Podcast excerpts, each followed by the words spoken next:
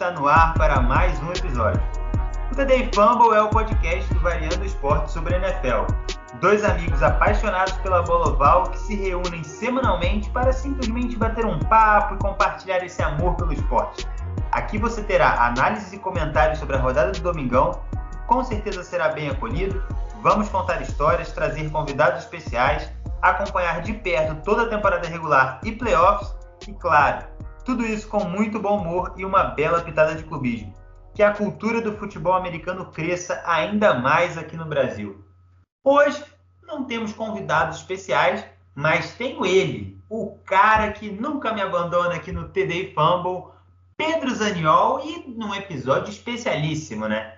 Chegamos ao momento que todo fã da NFL almeja, o momento que já tá todo mundo com aquela aquela expectativa pelo Super Bowl. Já sabemos os times que vão jogar no dia 13 de fevereiro.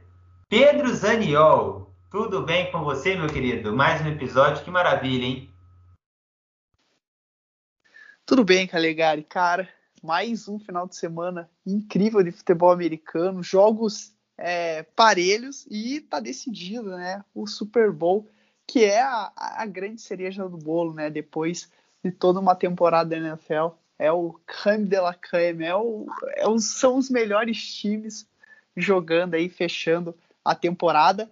É, eles ainda gostam né, de fazer esse suspense, de deixar a gente quase subindo pelas paredes, deixam duas semanas entre as finais de conferência e o Super Bowl. Você fica nessa expectativa aí. Eu imagino que os torcedores né, do, do Rams e do, do Bengals devem estar tá malucos, não vem a hora, já devem ter feito até é, aqueles é, calendários, né, para contar os dias certinhos até chegar ao Super Bowl, mas foi, foi um Super Bowl que muita gente não esperava, mas que eu gostei demais, acho que vai ser um jogo espetacular.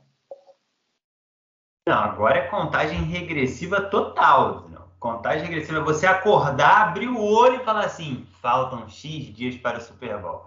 Não tem jeito. Tem jeito, expectativa lá em cima, emoção. Só de falar aqui eu já tô arrepiando. Já tô arrepiando. Imagina quando soltar aquelas fumaças e os times entrarem no gramado. Vai ser uma coisa linda, uma coisa louca. Expectativa tá lá em cima. E assim, muito legal também. Já quero deixar aqui já de, de cara um, um agradecimento e uma mensagem de é, de alegria, né? Pô, chegar nesse momento depois de uma temporada inteira de cobertura da liga é muito legal, né, Zaniol? Gratificante demais saber que uh, batalhamos aqui ao longo de toda a temporada. Desde antes da semana 1 começar, a gente já estava lançando episódio e viemos ao longo de toda a temporada. Tivemos uma semana de bye week forçada que eu acabei ficando bem doente e sem com um problema de garganta, não conseguia falar de jeito nenhum acabou que teve uma semana que a gente não teve episódio, mas tirando isso, todas as semanas a gente aqui trazendo conteúdo, semana com dois episódios, mais de uma vez aconteceu isso. Então, muito legal de ver toda essa história sendo construída para o capítulo final no dia 13, né? Para Bengals ou Rams festejarem demais. Então, bom, vamos começar falando, Zaniol, do primeiro jogo de ontem, a final da AFC Conferência Americana entre Cincinnati Bengals e Kansas City Chiefs. O jogo no Arrowhead Stadium, casa do Kansas City Chiefs. E equipe que chegou nas últimas quatro temporadas né, na final de conferência, contando com essa.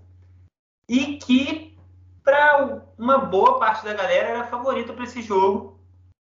Mas, olha, eu quero saber, Samuel, vou, até usar uma palavra específica que eu vi algumas pessoas citando.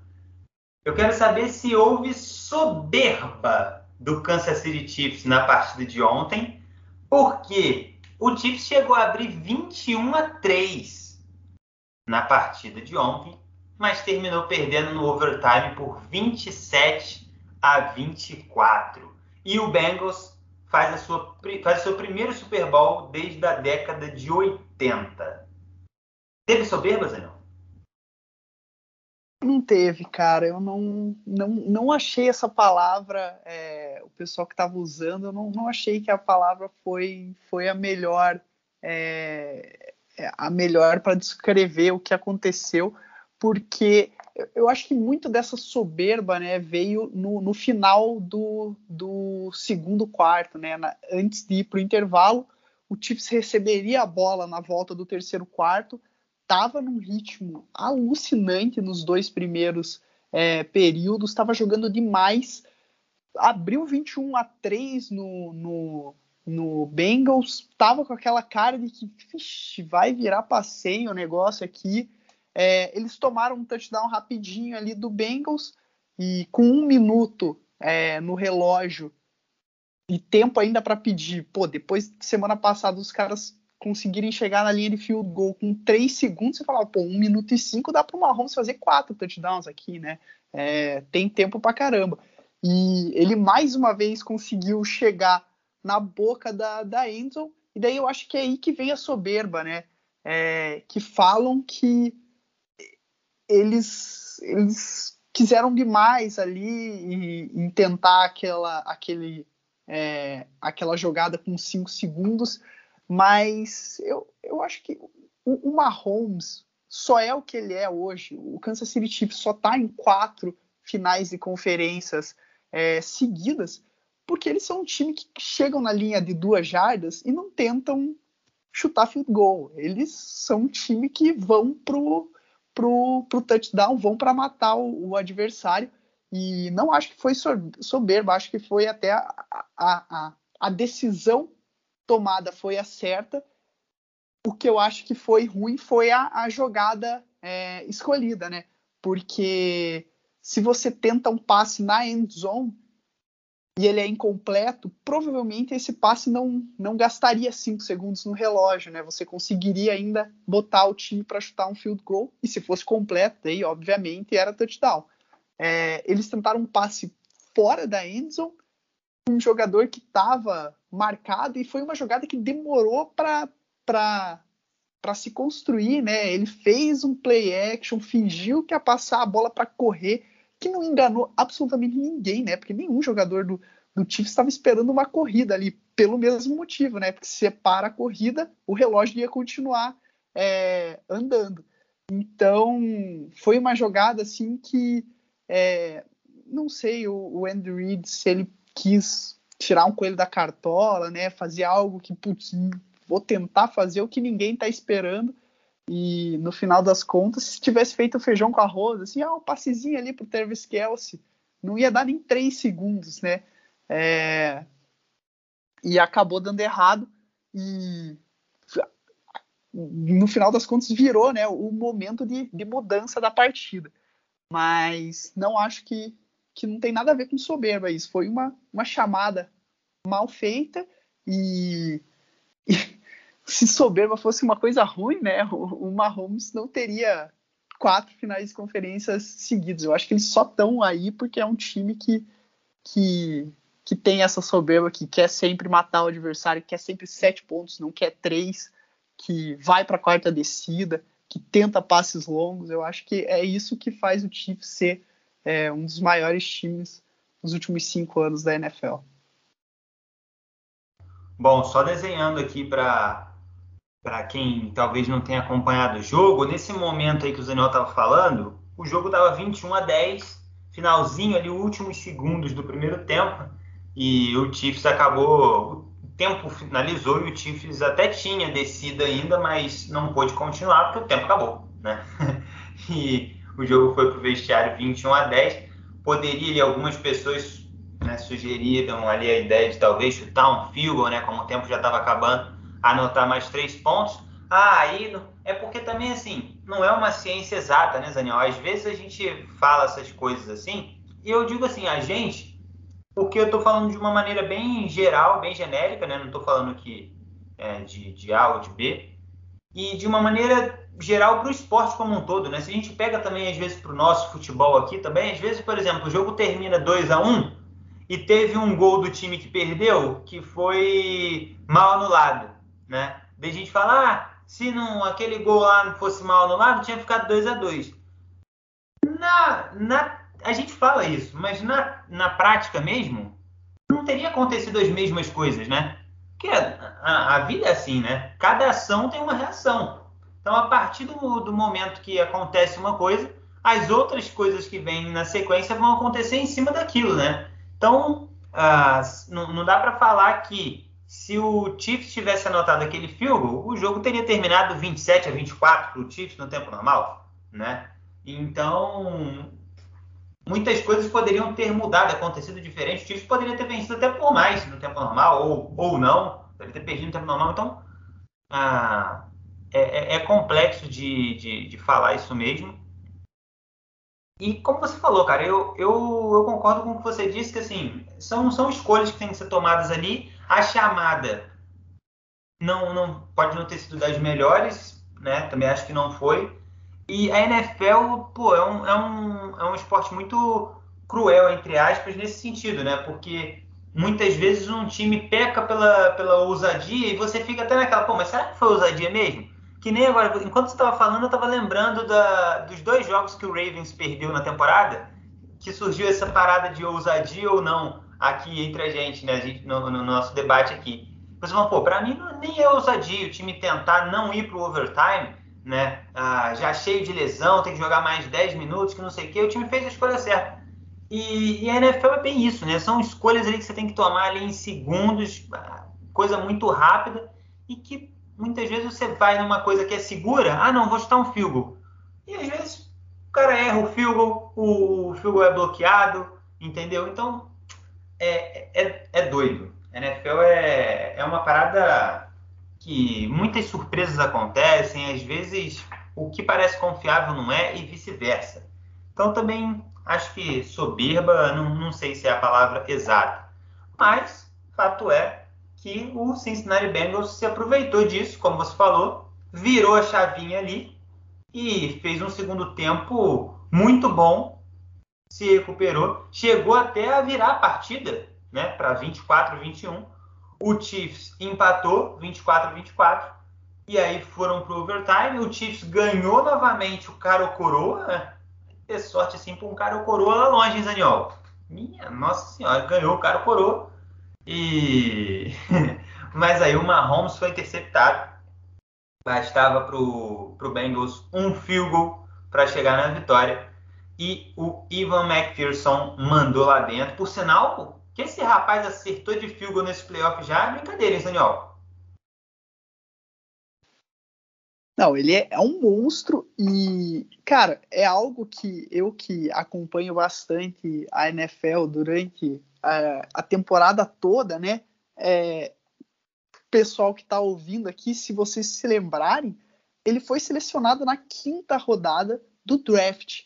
E você selecionar um kicker no draft já é algo bem raro de acontecer na NFL. A maioria dos kickers eles não são nem é, selecionados no draft, eles são pegos é, depois que o draft acabou, o time chama lá aquele cara que, que se formou da, da faculdade para ir é, fazer um treino lá no, no, no, no, CT deles, ver como o cara vai e depois assina o contrato. Pra vocês terem uma noção, o Justin Tucker, que é o melhor kicker hoje da NFL, não foi draftado. O cara jogou na universidade lá do Texas, acabou os quatro anos de universidade ninguém escolheu ele no draft, e daí depois o Ravens chamou ele para ir lá para o draft. Então, é, quando é um cara muito especial é, no, no, no, college, é um cara assim que, putz, esse aí, você vê que é acima da média. Os times pensam, cara, se eu não draftar ele, né, daí vai para quem pagar quem pagar mais, ou pô, o cara pode ir para uma, uma cidade, putz, o cara vai para jogar no New York Jets porque o cara quer morar em Nova York e tal. Então eles falam assim: ah, melhor eu garantir draftar esse cara. E normalmente usam escolha de sétima rodada, a última que tem, ou escolha de sexta, às vezes, assim, se o cara é muito especial. Acima de sexta é, é algo assim, tipo, que não acontece nunca na NFL um, um kicker ser selecionado é, acima da sexta rodada. Eu acho que é, a única, a grande surpresa que teve assim na história da NFL e nunca mais se repetiu é, foi o, o, um polonês, o Sebastian Janikowski, que foi selecionado pelo, pelo, na época, Oakland Raiders, na primeira escolha do draft, e era por isso, ele era um cara tão acima da média que o, o, o, o Raiders pensou assim, cara, se a gente pegar ele, a gente tá feito de kicker por 15 anos. E foi o que aconteceu, o cara teve uma carreira espetacular na, na NFL, foi muito bom. É, tem um, um, exemplo recente do Bucks, que selecionou um kicker, agora não lembro se foi na terceira ou quarta rodada, é, Aguai o nome dele, e foi horrível, não deu certo, e criticaram um monte na época a, a seleção. E o McPherson também foi selecionado na quinta rodada, meteram o pau no Bengals na época, falaram, putz, ok, selecionar o cara, mas pô, usa a sétima escolha, né, quinta, para selecionar esse cara, e vai se provando aí uma escolha muito acertada, né, porque o, o no primeiro ano dele ele já está é, ajudando demais o Cincinnati Bengals, ele é um dos principais responsáveis do time estar tá nessa no Super Bowl, e para o futuro, né, pro futuro distante, assim, o, o, o Bengals está muito bem de kicker aí pelos próximos 10 anos, pode ficar tranquilo. Pode, pode ficar tranquilo, Daniel. E tem uma estatística dele aqui muito maneira que colabora com tudo isso que a gente já está falando aqui dele. A estatística aqui no site da NFL que coloca até o título da estatística é Historic Leg, a perninha histórica. Ivan McPherson uh, o, ele chutou um field goal de 52 jardas no último quarto da partida. E esse field goal de 52 jardas foi o 12 field goal para 50 ou mais jardas nessa temporada só do McPherson. Então, 12 vezes ele mandou a pelota para mais de 50 jardas, malandro. Isso não é fácil nem um pouco, tá? E ele conseguiu acertar 12 field goals dessa, dessa magnitude e é um máximo, é um recorde agora na história da NFL, incluindo playoffs, uh, em uma mesma temporada, nunca tinham conseguido algo dessa grandeza. Então, coloca seu nome aí na, no livro dos recordes da NFL, Pedro Zanel. E eu até vou buscar aqui, cara. Aqui, ó. Uh, aqui, já achei. Quantos field goals ele tinha feito nessa pós-temporada? Porque ele no, nos dois primeiros jogos, se eu não estou enganado, ele fez quatro ou mais nas duas primeiras partidas. E agora aqui já achei, ó. Ele, com os de ontem, ele soma 12. 12 field goals em três jogos de pós-temporada. É uma média de quatro por jogo. Então ontem, creio que foram só três, né? Deixa eu conferir aqui, mas acho que sim, só três. Exato, três ontem. Uh, então, 12 field goals para ele nessa pós-temporada. Com isso, ele passou o, passou o Jim Breach, que tinha 9, e já é a maior quantidade de field goals feitos por um jogador do Bengals na, só na pós-temporada em toda a história da franquia. Ah, e detalhe, essa é a primeira temporada de playoffs do garotão. Ele só jogou até hoje esses três jogos de playoffs, Pedro Zaniol. Sentiu o peso, Zaniol? O que, que você acha? Não, o cara tem, tem gelo nas veias, né? Simplesmente não sabe que. Ele, ele, o dicionário da casa dele não tem pressão ali. Ele não sabe não o que é isso, tá ligado? Ele vai procurar no dicionário e não existe essa palavra. Ele não, não, não sente absolutamente nada. Exatamente isso. Não, deixe os meninos de Cincinnati brincar, tá, Daniel? o time do Cincinnati Bengals é quase que um time da copinha, que tá arrepiando a boca do balão, pô. Não tem jeito. A molecada veio firme, Zanão. É McPherson, é, é, é, Burrow, é Chase. E essa dupla aí, Zanão? Vamos, vamos falar do time vencedor, né? Temos que falar muito dele. Eu quero, eu quero depois perguntar algumas coisinhas mais sobre o Chiefs, mas do time vencedor, essa duplinha aí, Burrow, Chase, cara, tá dando o que falar, hein? Esse time aí tá, Tá muito bem, obrigado. Cara, tá muito, muito, muito, muito bem, obrigado. E nesse mesmo draft que eu tava falando, né, da, da, da, quinta escolha do, do Cincinnati Bengals, o cara que, o general manager do Cincinnati Bengals, o cara deve estar tá sorrindo à toa em casa, né, porque é, falaram do, do kicker na quinta, na quinta rodada, o kicker em todos os jogos dos playoffs, o cara teve que fazer um, um field goal importante para eles. Falaram do Jamar Chase que, putz, tinha que pegar uma linha ofensiva para proteger o Joe Burrow. O cara tá, levou muita porrada, já quebrou o joelho na primeira temporada dele. Ele foi lá e pegou o Chase e se mostrou mais uma vez uma decisão é, muito acertada. O, o, o, Jamar Chase fez mais um grande jogo e, e, é muito louco assim, porque você olha é, os números dele na primeira temporada dele assim, comparado com outros novatos, não, não dá nem, nem pro cheiro, não tem nem graça, assim, é, é, é o, o Jamar Chase, só ele na, na tabela de estatística, ganhando de todo mundo, é, os caras que estão perto dele, assim, ou um pouquinho melhor que ele, é Randy Moss, um dos melhores wide receivers da história da NFL, então ele tá num patamar, assim, assombroso, e, e se você bota a temporada dele perto de grandes temporadas de wide receivers é, que já tinham 5, 6 anos na liga. Ele também não faz feio, ele tá ali pau a pau com esses caras. Então, é, é realmente o que ele o que ele tá jogando é, é, é surpreendente, porque é, ele foi o primeiro wide receiver a ser escolhido no draft, ele foi a quinta escolha, que é uma escolha muito alta. É, são bem poucos jogadores dessa posição que são escolhidos no top 5. Então ele já era um cara que tinha uma, uma expectativa alta em cima dele e ele superou todas essas expectativas. E é muito difícil você fazer isso, você já chegar na liga com uma expectativa alta e superar elas. Então é, é um cara que está se mostrando muito especial e foi muito legal ver ele todo emocionado depois do jogo, chorando é, dava para sentir, né, que ele estava muito feliz e com certeza o cara vai ter uma carreira absurda, vai ter uma carreira espetacular na NFL, porque essa primeira temporada dele é, mostra que ele é um cara que não é comum, é um cara fora da curva. Muito bem, muito bem. Bom, uh, vamos passar agora aqui rapidinho um pouco pela, por esse time do Chiefs. Quarta final não, seguida. Em Calegari. Ah, fala, fala.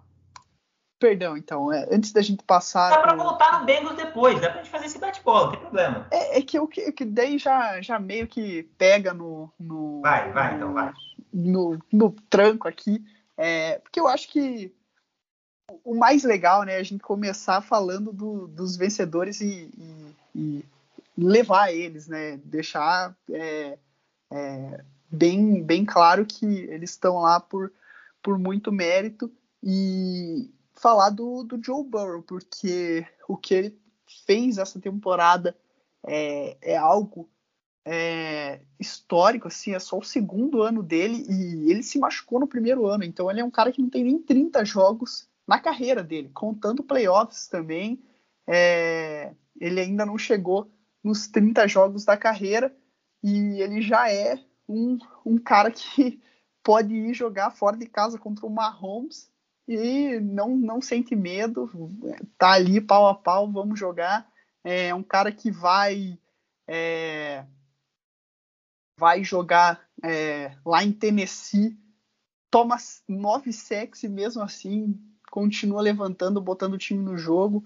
E aquela palavrinha que a gente usou, né, no, no começo da, da, da, do nosso podcast, né, que você perguntou se o Chiefs teve soberba, é, eu já vi essa palavra sendo usada para descrever o Joe Burrow, porque ele é um cara muito autoconfiante, assim, ele, ele sabe que ele tem muito potencial, que ele é um cara muito bom e, e ele se banca. Então, muitas das entrevistas dele, quando ele chegou no, no Cincinnati, é, já perguntaram para ele: ah, é, como que é jogar um jogo de playoffs fora de casa, nesse, nesse estádio barulhento. Ele falou: Ah, cara, eu já joguei na SC, que é a conferência lá do futebol americano universitário.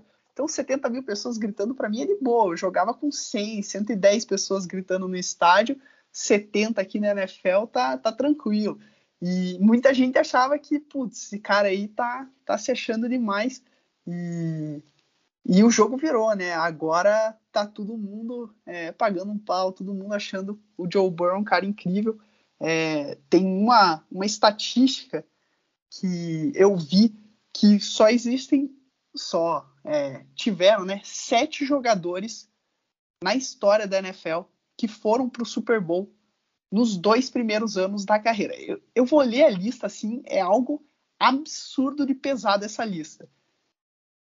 O Burrow tá nela, né? Conseguiu chegar agora na sua segunda temporada. É, um jogador que acabou de se aposentar. O Big Ben também tá nela. Kurt Warner, que é um, um tá no Hall da Fama, um dos maiores é, quarterbacks da, da história da NFL. Dan Marino também tá no Hall da Fama, um dos maiores quarterbacks da NFL. O Russell Wilson, que ainda não tá no Hall da Fama, mas com certeza, quando terminar a carreira dele, vai estar. Tom Brady, o maior da história.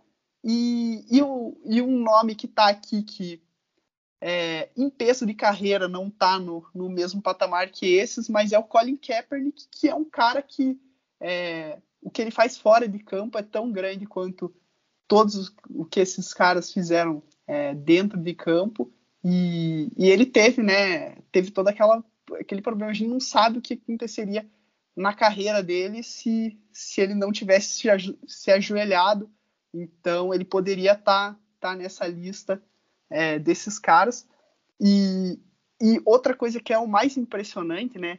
É que se eu falar de todos esses jogadores aí que eu citei, o Big Ben, o Dan Marino, o Tom Brady, o Russell Wilson, o Colin Kaepernick, o Kurt Warner, todos eles têm em comum que eles não foram escolhas tops de draft. Todos eles ou foram, é, no caso do Kurt Warner, ele nem foi draftado, ele foi, é, ele veio de outra liga, da liga canadense de futebol americano. Mas Dan Marino, Russell Wilson, Tom Brady foram selecionados ou no final da primeira rodada ou, no caso do Tom Brady, na sexta rodada. E é muito que, que a gente fala, né? Que a situação onde os jogadores caem é o que acabam formando eles. E muitos desses jogadores que estão nessa lista estão aqui porque eles foram para times que já estavam num, numa etapa adiantada de, de, o time deles estava numa etapa adiantada de de estar de, de tá próximo do, do, Super Bowl, já eram times mais bem formados.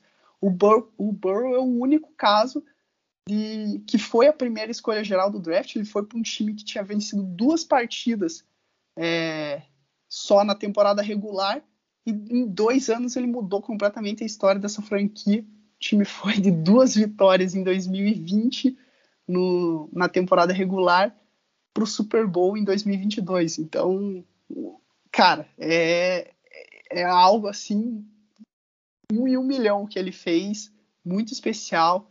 É, se a gente for pensar, é como se o, o, o, o Trevor Lawrence levar o Jaguars para o Super Bowl no ano que vem terminando a temporada hoje, eu simplesmente não consigo ver isso acontecendo. Eu acho assim, tipo, impossível. E é exatamente o que o Joe Burrow fez. Então, é, é muito impressionante. É algo absurdo. Não, absurdo, absurdo, Daniel. E vou passar aqui umas estatísticas aqui, uma sequência de estatísticas aqui. Vou passar uma, vou passar uma de cada que você falou agora, do Chase e do Burrow, e depois vou falar de mais alguns também, até para colaborar com aquilo que eu, aquela brincadeira que eu fiz, que deixa os meninos de Cincinnati brincar, tá?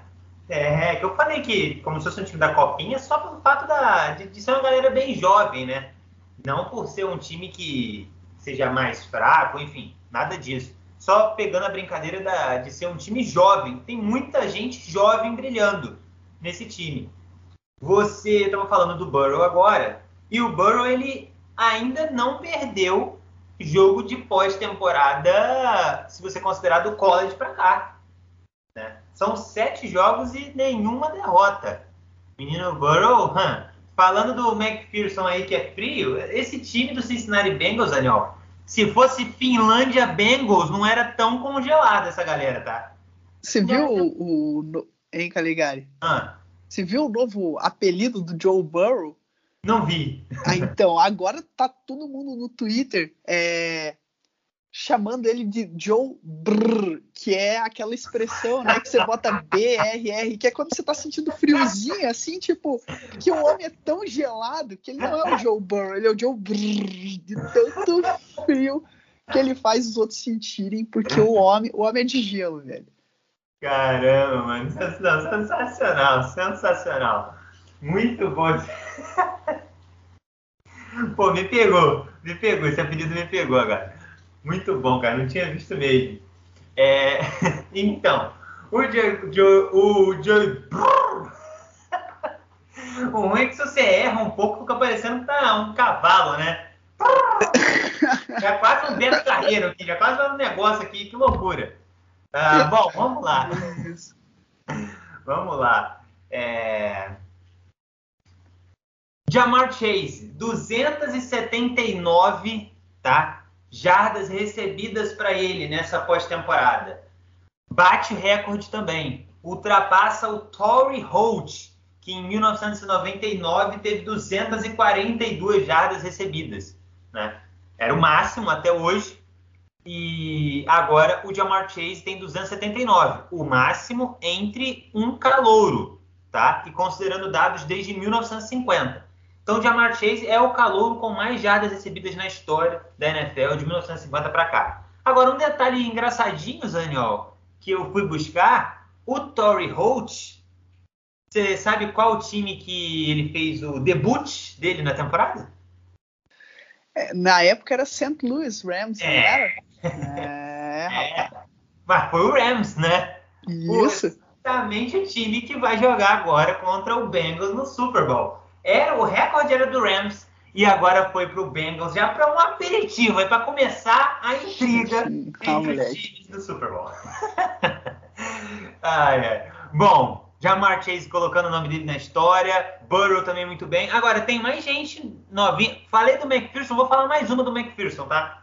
12 de 12 até aqui na pós-temporada, em uma mesma pós-temporada, ele ultrapassou Brandon McManus, que em 2015 teve 10 de 10, conseguiu acertar 10 field goals seguidos. Uh, McPherson quebra esse recorde, estipula um novo recorde de field goals seguidos uh, sem erro nenhum na pós-temporada, em uma mesma pós-temporada. Tem mais dois rapazes que eu separei aqui, Zaniel, com dados incríveis.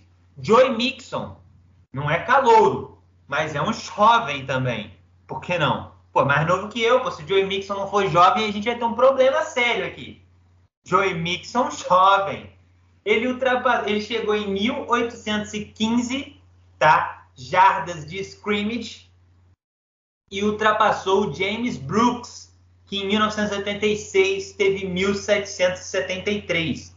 Essa é a maior marca agora por um running back do Bengals em uma temporada, incluindo temporada regular e playoffs.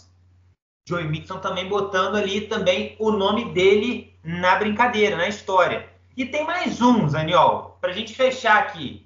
Para a gente fechar a molecada de Cincinnati, tá? T. Riggins. T. Riggins, wide receiver do Bengals. Ele teve 100 ou mais jardas recebidas em cinco dos últimos oito jogos dele. Incluindo temporada regular e playoffs, os últimos oito jogos dele, em 5, ele recebeu para 100 ou mais jardas. Nos 24 jogos anteriores que ele teve na carreira dele, ele tinha conseguido isso duas vezes só. Deixou para para desabrochar no momento bom, né? É ou não é? Porra, não tem momento melhor, né? Nos playoffs é, é, a hora é a hora do, do vamos ver. E, e, cara, é muito importante um jogador que nem ele, né? Porque é, o Jamar Chase chama muita atenção no primeiro jogo entre o Chiefs e o, o, o Bengals. O Jamar Chase teve três touchdowns, dos, mais que 250 jardas recebidas, e era uma coisa que muita gente tava botando na, na nos pré-jogos, né? Nessa final de conferência falando que, cara, impossível o Chiefs voltar para esse jogo largando o Jamar Chase sozinho ali, é, que nem foi no primeiro jogo. E realmente eles foram lá e dobraram o Jamar Chase em muitas jogadas. O Jamar Chase já estava com dois caras ali de olho nele e quando isso acontece, né, é, alguém fica mais livre, né? Tem um cara a menos marcando outras pessoas. E você precisa que esses coadjuvantes é, se elevem e tenham um papel de protagonismo. E foi exatamente o que o T. Higgins fez. Foi é, gigante, né? Cresceu e não, não, não se escondeu do jogo, pelo contrário. E teve um jogo de Jamar Chase no, na, nos playoffs. Foi muito bem. É, exatamente, exatamente. Bom, molecada de Cincinnati voando. Para fechar esse negócio da molecada, Jamar Chase, 21 anos, Ivan McPherson, 22, T. Riggins, 23, Joey Burrow e Joey Mixon, os Joeys, né?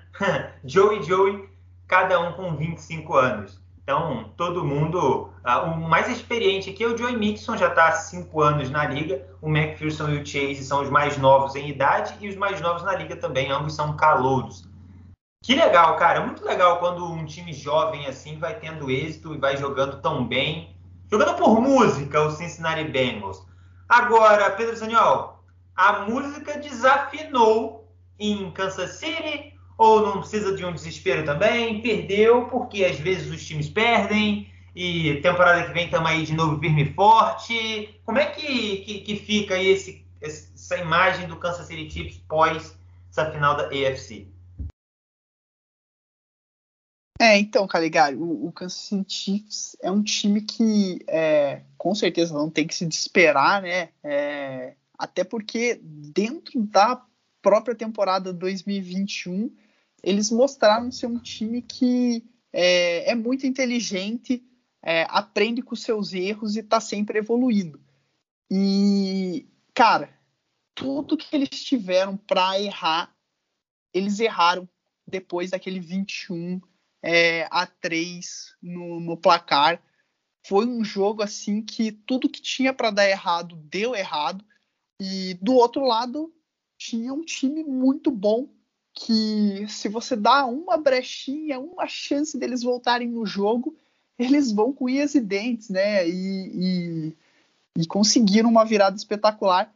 Mas, cara, foi um dos piores. Eu tenho certeza que o, o Andy Reid é, concordaria comigo que foi um dos piores jogos da carreira inteira dele. E ele é um baita treinador, mas foi um dos piores jogos da carreira dele, é, chamando jogadas. O Mahomes teve indiscutivelmente o, o, é que se você pega o jogo como um todo, né, você tem que botar aqueles 21 a 0 que ele fez no começo da partida que ele estava jogando um absurdo, assim, teve um touchdown que ele fica dando pirueta lá, parecia o, o peão da casa própria e acerta a bola pro, pro Travis Kelce, que é maravilhoso, mas principalmente segundo tempo e o, o overtime do Mahomes é, é, disparado o pior jogo da, da carreira dele. É, eu acho que você pode. É, a, gente, a gente aqui no, no, programa gosta de dar uma passada de pano no Mahomes, mas a gente tem que ser sincero, né, cara? Ele, ele deu uma pipocada monstro no, no jogo de ontem. É, é uma das maiores pipocadas da história dos playoffs, até porque é, ele é tão bom, né, que ele faz a, a barra dele subir demais. E, e, e, se você vê, né, as outras grandes pipocadas do, da história dos playoffs, são, são jogadores que você não, não espera ou não, não são tão grandes jogadores como o Patrick Mahomes, não são jogadores que você espera tanto. É, um exemplo lá que vem à mente é o, o, o Matt Ryan no, no, Super Bowl, né? Que perdeu para os Patriots, estava ganhando lá de 28 a 3 e perderam. Mas o Matt Ryan, ok, aquela temporada dele estava sendo espetacular, né? Ele foi o MVP da temporada, mas ninguém em sã consciência bota ele no mesmo patamar que o Mahomes, né? Todo mundo, mesmo o Mahomes tendo tão pouco é, tempo de carreira, já, já consegue ver que o Mahomes está num nível é, diferente do, do que o Matt Ryan tá. É, o que ele fez na semana passada contra o, o, o Bills é, é, uma prova disso. Ele está no, no patamar do, dos maiores da, da história da NFL. E, e ontem não sei o que aconteceu com ele, Mas ele teve um jogo assim deprimente no, no segundo tempo. Eu até fui pegar as estatísticas, né? É, do, antes do, do, do 21 a 3, né? Quando chegou no 21 a 3, como ele estava no jogo, e depois desse 21 a 3, que é basicamente o último drive lá que eles não conseguem fazer o touchdown, é, o segundo tempo e a, e a prorrogação. No 21 a 3, que foram os dois primeiros quartos, ele tentou 14 passes, acertou 13 deles, só errou um passe, 154 jardas ah, de passe aéreo, então mais de, de 10 jardas por passe tentado. Ele teve 11 jardas corridas em uma tentativa, né? E conseguiu um, um first down correndo lá. Três touchdowns, então quase é, um, um terço, um quarto do, dos passes que ele tentou praticamente foram touchdown não teve nenhuma interceptação, nenhum fumble e o, nenhum sack sofrido e o QB rating dele, que o QB perfeito, né, é 158.3, ele estava com 152.08. Era basicamente um jogo perfeito do Mahomes. Depois disso, é, depois que o time tava lá com o, ele tentou 25 passes, acertou 13 deles, então errou praticamente metade dos passos que ele tentou. Conseguiu 121 jardas. Ele conseguiu 30 jardas a menos do que ele tinha conseguido tentando mais de 10 passes a mais. Tentou duas corridas para 8 jardas, não teve nenhum touchdown, duas interceptações, teve um fumble que o, o time dele recuperou, mas ele quase o time quase não virou, né? É, não empatou, perdão, a partida por causa desse fumble dele. Ele sofreu quatro sacks e o QB, o QB rating dele foi para 32.25. Eu já falei várias vezes aqui no, no nesse podcast que é um número que a galera sempre tem que ficar em mente, né? Se o cara lança a bola todas as vezes no chão, assim, eu quero jogar a bola tipo para fora aqui, tô jogando a bola no chão todas as vezes. O, o rating dele é 39.6. Então, qualquer coisa abaixo disso é que o cara fez um jogo desastroso e, e o Mahomes teve 32,25. Então, foi pior do que se ele tivesse jogado a bola no chão todas as vezes.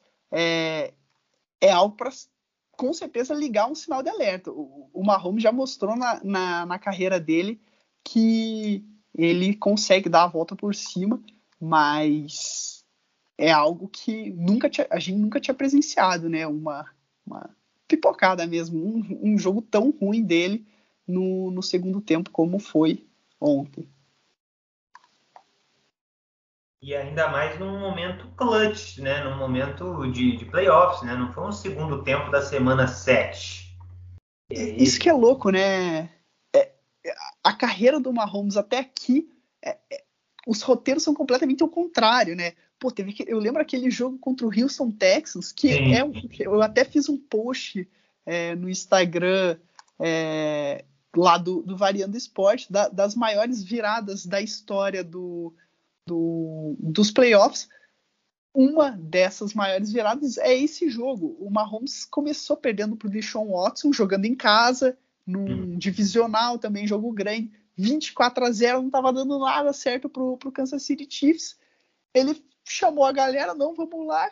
Porra, quando você viu, ele fez um monte de pontos seguidos, o time venceu por 51 a 31. Hum. Esse jogo virou meme, porque acabou os fogos toda vez que sai touchdown lá no Arrowhead.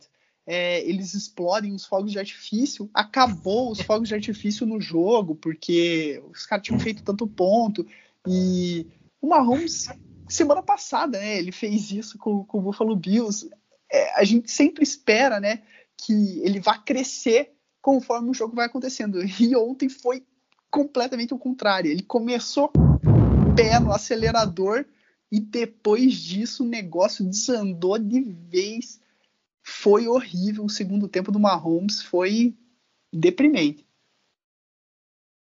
É, foi complicado. Foi algo que a gente nunca tinha presenciado mesmo, como você falou. E assim, sei lá, acho que o torcedor do Chiefs não precisa ficar desesperado, nem. deve sim ligar um sinal de alerta lá entre eles, né? O, com certeza já Mahomes deve nem ter cochilado, coitado, com esse sinal de alerta na cabeça dele. Com certeza é o que está mais chateado com tudo isso. Mas é algo que deve ser bem pensado lá entre a comissão e o que, que talvez pode ter dado errado, em que momento podia ter sido um pouquinho mais cauteloso, podia ter feito uma, uma chamadinha melhor aqui para tentar preservar um pouco mais aí esse ímpeto que o Bengals adquiriu. Fato é também que talvez. Então, Caligari. Ah. É, isso que é o que eu até fiz a crítica ao Andy Reid, que foi um dos piores é, jogos que, que, eu, que eu vi ele chamar. E, e isso é uma das maiores críticas que eu tenho é, no segundo tempo. Se você pega ali no manual assim do manual do futebol americano, né? Estou ganhando por 21 a 3 e meu ataque terrestre está jogando maravilhosamente. É isso, exatamente. Meu jogo, o meu ataque terrestre está jogando maravilhosamente bem. Toda vez que eu dou a bola para o meu running back, ele consegue 5 ou 6 jardas. O que, você pensa fazer? Porra, quando você corre com a bola, você gasta tempo, o cara tá correndo para 5, 6 jardas, então duas corridas com ele eu consigo first down, é, vou conseguir, né, mandar meu time para frente. O problema é que o, o Chiefs, né, ele estava conseguindo essas 5, 6 jardas em, em primeira e segunda descida, que eram primeira para 10, primeira para é, segunda para 8, que a defesa está esperando um passe do Mahomes e por isso que ela se pela de medo. Ela fala: Meu Deus do céu, o Mahomes vai passar a bola, a gente tem que ficar mais atrás aqui para proteger o passe. E daí tem menos pessoas lá no, no box, tem menos gente cuidando do, das corridas e o, e o McKinnon conseguiu correr super bem com a bola. Quando chega em terceira para dois, terceira para um, terceira para três, a defesa está esperando uma corrida. E daí eles, opa, não, vamos deixar o, McKinnon correr. E o McKinnon, ele nem estava no Chiefs há um mês atrás. Ele foi contratado para os playoffs. Ele não é o, o melhor running back da história da NFL. Ele não é um Derrick Henry. Ele não é um cara que você entrega para ele no terceira para uma, que ele vai conseguir é, ganhar as jardas necessárias todas as vezes para para fazer o first down. E ali eu. Cara, você faz isso um drive, faz isso dois drives. Ele ficou insistindo muito nisso. E o que aconteceu? Ele ficou insistindo na corrida, o time não conseguia as, as, os first down necessários. Do outro lado, o Joe Burrow começou a fazer ponto. E daí, quando ele resolveu, cara, a gente tem que começar a voltar a passar com o Mahomes na primeira e segunda descida, Mahomes já estava completamente frio. Ele já tinha perdido o flow do jogo, ele não estava mais naquele momento bom pra caramba que ele estava no, no, nos primeiros quartos, que ele começou já lançando a bola e estava pegando fogo. Então, ele já estava cara, a torcida deu aquela brochada também, pararam de cantar, devia estar um frio, um frio desgraçado em Kansas City. O, o Mahomes é, que normalmente ele é o, o, cara alfa ali no campo, é sempre ele que tá tipo, pô, não, vamos virar, pô, vamos ganhar. Olhou pro outro lado, tava o Joe Burrow, que também tem o Borogodó dele, é, falando, ó, oh, vamos virar esse jogo, não sei o quê, e o Mahomes, cara, agora eu preciso tirar um coelho da cartola, preciso fazer uma jogada incrível, frio, tentou fazer mais do que ele podia e, cara, virou uma bola de neve, o um negócio degringolou de vez. E eu acho que o que ilustra demais esse meu comentário é, é a interceptação no, no, no overtime. É, a gente viu muito desses passes acontecendo nas quatro primeiras semanas da NFL, que o Mahomes estava sentindo que, cara, eu tenho que pontuar sete toda vez que eu pego na bola, porque minha defesa é uma bomba e a gente vai tomar 40 pontos, eu preciso fazer 41. E daí ele tentava uns passes mirabolantes e estava sendo muito interceptado. É, era o jogador mais interceptado no começo da temporada. Ele tentou fazer a mesma coisa no overtime, que é a hora mais preciosa, é a hora que você não pode cometer nenhum erro. Ele foi querer ser o super-herói, estava frio, lançou uma bola nada a ver, com dois caras é, marcando o, o wide receiver. E acabou custando né, mais uma ida para o Super Bowl. Perfeito, Daniel. Concordo 100% aí com o seu comentário. É, acho é, exatamente as mesmas coisas aí. E, cara, é uma pena, mas eu também tenho essa impressão aí do, do Mahomes. É, é mais ou menos assim, às vezes não, parece que o cara tá querendo, que nem você falou bem, né? Toda vez que pega na bola, pontuar 7, né? É, é, que nem às vezes o time que tá perdendo, por exemplo, no basquete, às vezes por 10 pontos, e vai pro ataque querendo fazer uma cesta de 10 pontos, né? E não existe, não tem como você fazer isso, né? Da mesma forma que você não vai fazer também touchdown toda a campanha, né? O Bills está aí para provar que eu estou errado, mas mas é muito difícil, né? É muito difícil acontecer. Então, na, na normalidade, isso não vai acontecer ainda mais numa final de conferência, que tem do outro lado, que você falou, um time com Borogodó também. E eu acho até que o fato do time que estava no jogo ser o Bengals, com essa rapaziada nova, o cara quando tá novo, entendeu? Tá ali de posição máxima, entendeu? Não tem muito o que perder. Ah, se a gente perder, perdeu, pô. Não chega na final desde 1900 e lá vai fumaça. E uma molecada, ó, sem, sem medo do amanhã, entendeu? E foram para cima, cometeram um crime contra o Chiefs lá em Kansas City. Bom, fechando aqui esse, essa final, Vamos para o outro lado, vamos para NFC. Uh, ah, antes, só para fazer essa, essa passagem da AFC para NFC, eu vou falar uma estatística aqui que eu fiquei, nossa, confesso que estou há horas sem saber se falo ou se não falo, porque ela envolve um certo time que merece todo o meu desprezo. Mas eu vou falar. eu vou falar. O Bengals é o, um dos únicos dois times que nunca perderam uma final de conferências. Né? O Bengals agora tem três finais de conferência e três vitórias. Tem um outro time que nunca perdeu uma final de conferência na era do Super Bowl, que se chama New York Giants. Jogou cinco finais da NFC e venceu as cinco. É com um certo ódio que eu falo essa estatística. Mas é isso. Uh, fim de papo nesse jogo. Vamos agora já pegando esse gancho aí da NFC, falar desse Los Angeles Rams 20, São Francisco 49ers 17, Zaniol. E nesse jogo aqui, um, um enredo diferente desse Chiefs e Bengals, né? Que teve um comeback aí absurdo do Bengals com um segundo tempo bizarraço. Segundo tempo barra overtime bizarraço do Mahomes e inesperado para o mal, né? Jogando bem, bem abaixo do que a gente sabe que ele pode render.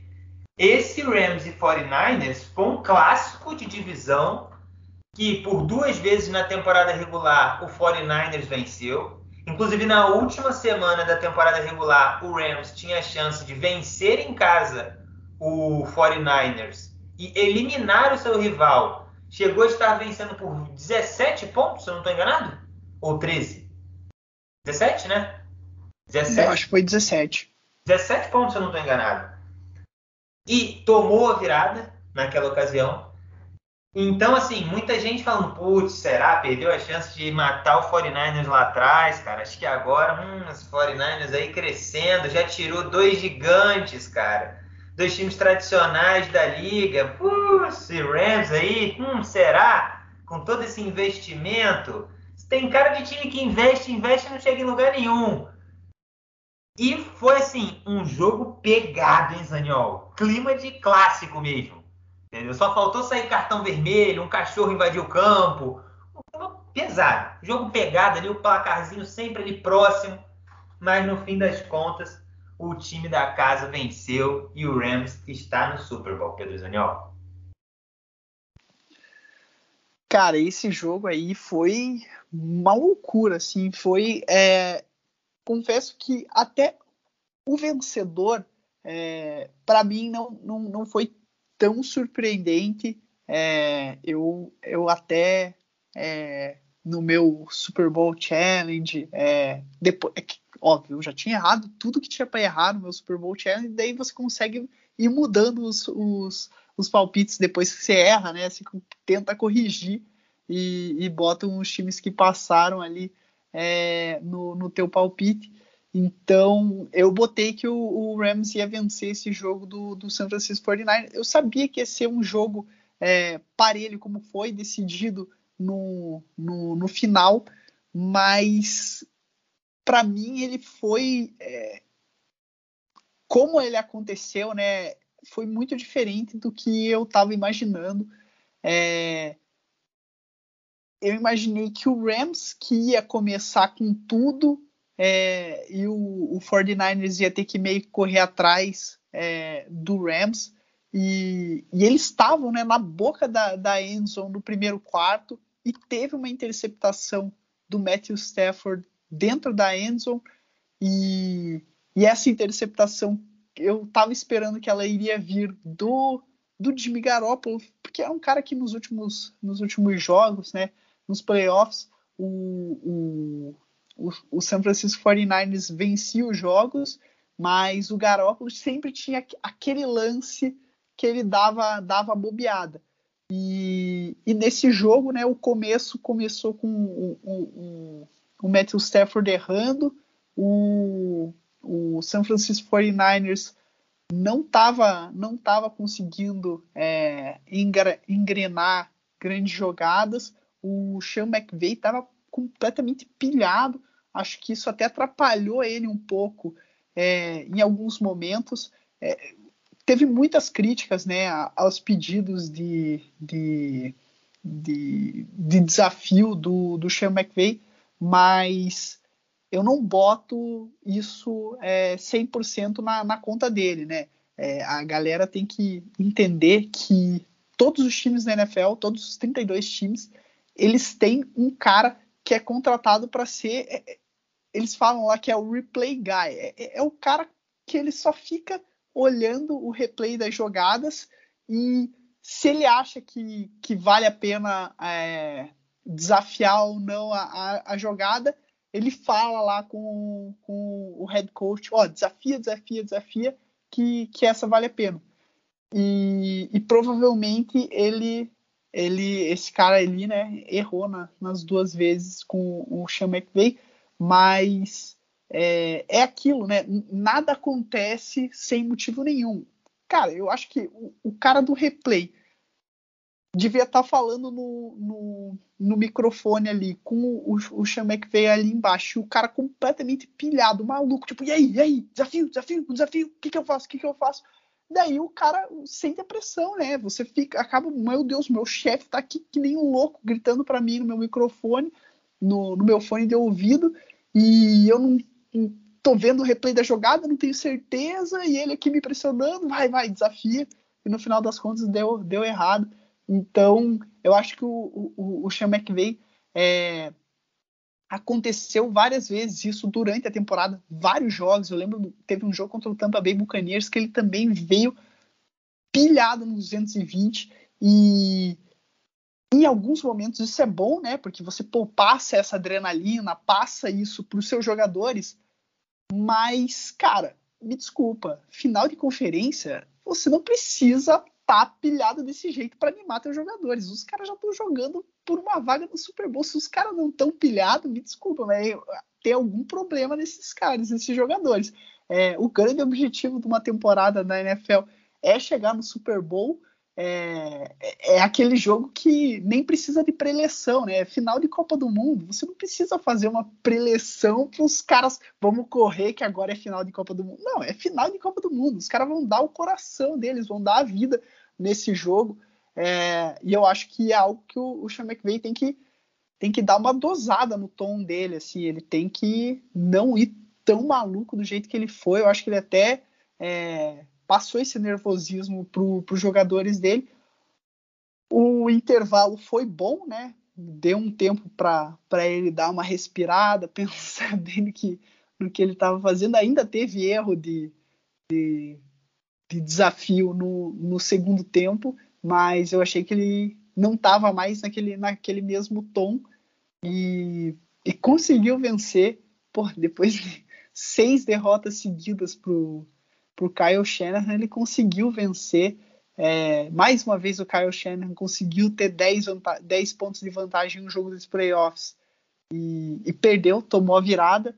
É, não é algo tão gritante como foi a do Kansas City Chiefs, né, que eram 18 pontos, mas pelo currículo dele, né, isso vai vai agregando, né? Putz, ele tinha 10 pontos de vantagem contra o Chiefs no, no, Super Bowl e perdeu. Ele tinha 25 pontos de vantagem. Óbvio que ele não era o head coach, né? Mas era um time que ele, que ele era coordenador ofensivo naquele Super Bowl da Atlanta Falcons. Então, essas coisinhas aí acabam, cara, querendo ou não, ele vai pensar nisso, né? Nas próximas vezes que ele tiver num jogo de playoffs. E, e é muito difícil. Mas, cara, foi um jogo muito, muito, muito legal de ver. Boa. E olha, tem uma estatística aqui é, bizarra sobre o Rams, tá? Porque eu falei que o placar sempre ali justinho e tal, mas chegou um momento que o 49ers chegou a colocar 17 a 7. Chegou a abrir 10 pontos, que é um placar justo para a NFL ainda, né? São duas posses curtas ali, é um TD e um fio, dá para o time chegar, né? Então, uh, dá para chegar tranquilamente. A não ser que tenha um minuto no relógio, aí complica.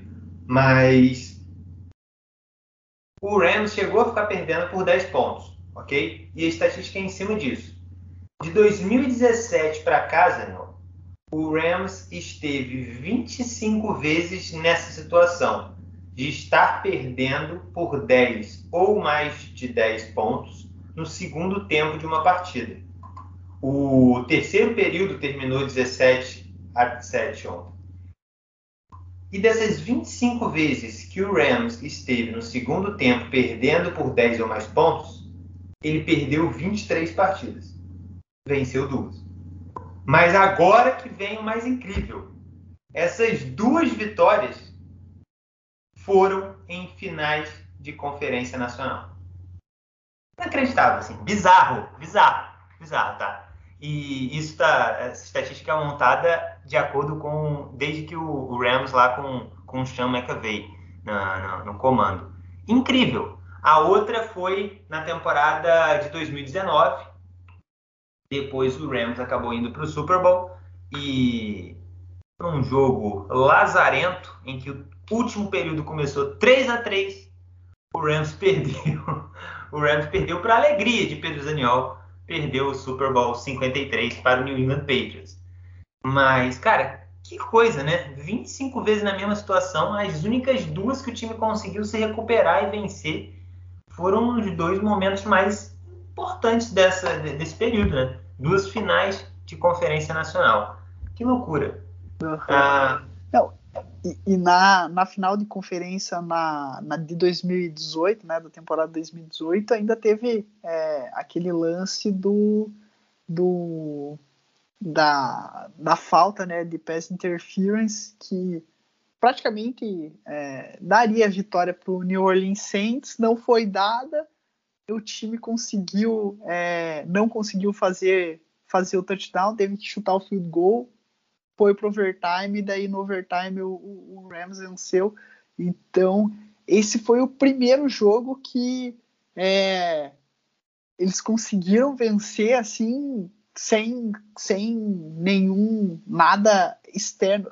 É por isso que a, a, a estatística que você, que você fala é quando acontecem essas coisas, assim, de chegar no quarto quarto, perdendo por 10 pontos, é, é muito difícil você ver, ver, virar um jogo é, mesmo não sendo impossível, é, é muito difícil acontecer e, e, o Rams conseguiu no, no momento mais importante. Então, é, é, foram realmente incríveis. Sim, não. Essa estatística foi braba. Eu, eu pirei com essa daqui. Essa daqui foi, foi sinistro. E uma outra agora, já pegando aqui um embalo de, de, numer, de numerologia aqui do, do Rams, o Cooper Cup, que eu acho que é um cara. Não sei o que você acha, se, é, se você considera ele o grande expoente desse time do Los Angeles Rams. Vamos lá, vai. O QB a gente sabe que é a posição mais importante da NFL. A gente sabe. Mas talvez o não seja sempre o expoente de um time, né? E não sei se você considera o Cooper Cup o expoente desse time do Los Angeles Rams, ou se alguém considera. Fato é que o cara tá voando baixo nessa temporada.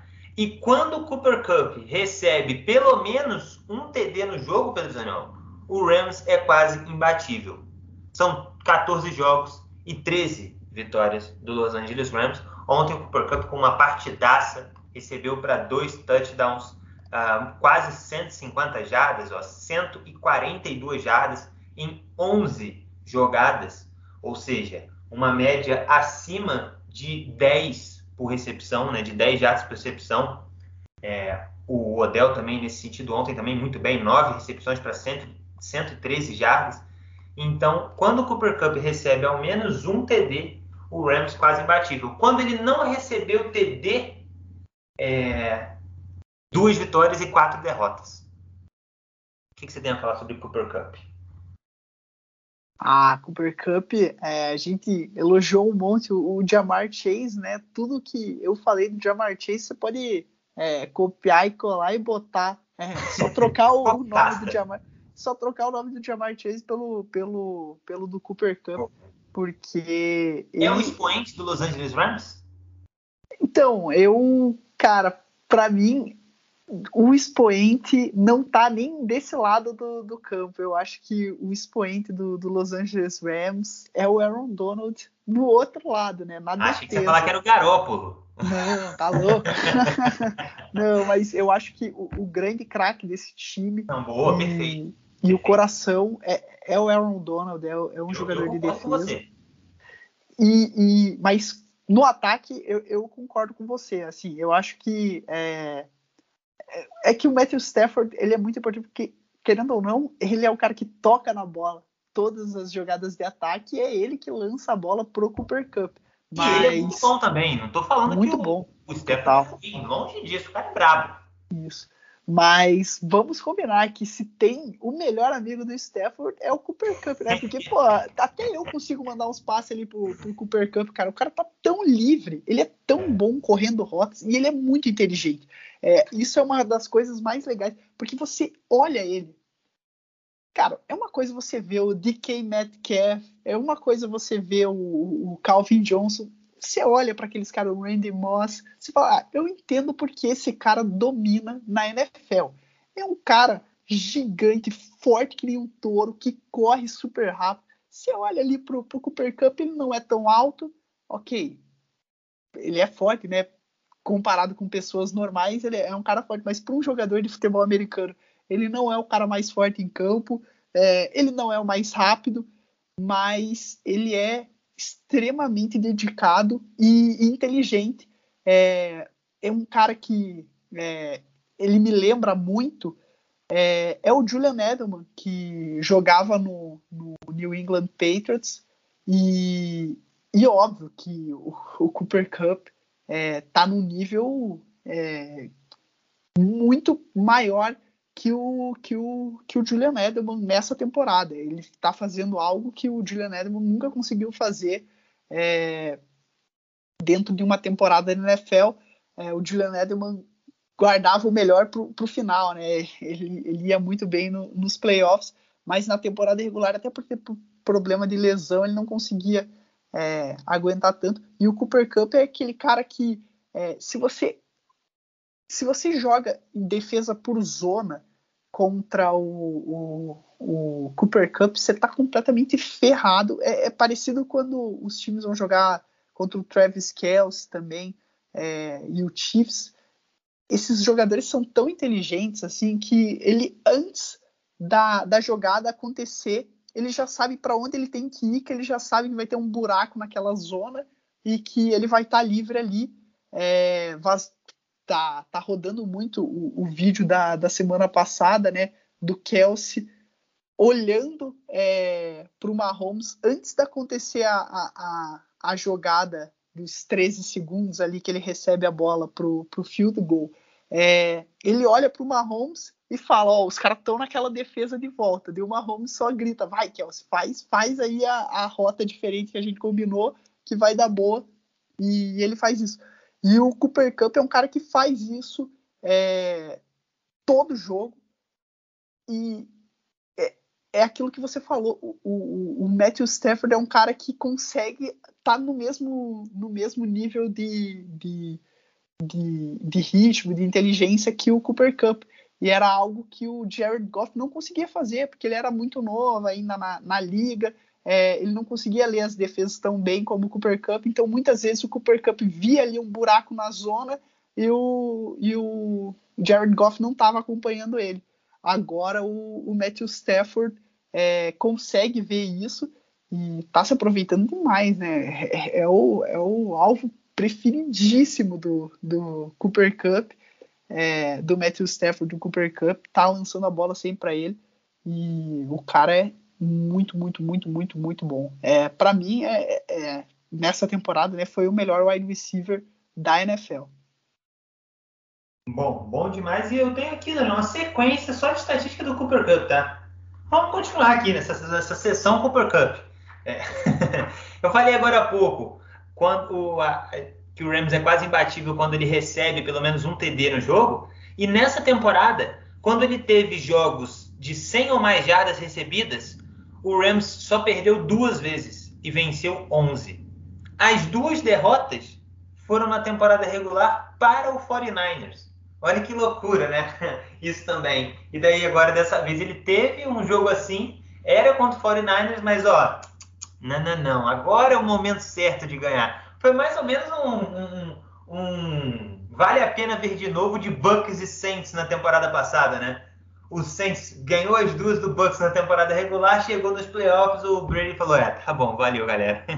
Agora é a minha vez". E o Rams e o Cooper Cup fazendo isso, né, nessa partida de ontem. Tem mais coisa aqui bem legal do, do Cooper Cup dessa temporada dele, tá fantástica, a gente precisa ressaltar. Ele ultrapassou o Hall da Fama no começo do, do episódio. Você mais, mais pro começo, né? Você falou do, do, dos QBs lá, né? Da, da, lista que o Burrow entrou com QBs, Hall da Fama e tal. E daí tem ali Brady e Russell Wilson que não estão no Hall da Fama oficial, mas já estão no Hall da Fama virtual. Concorda comigo, Zé? Hall da Fama virtual já tem como. Concordo, então, concordo. Os dois. Então, uhum.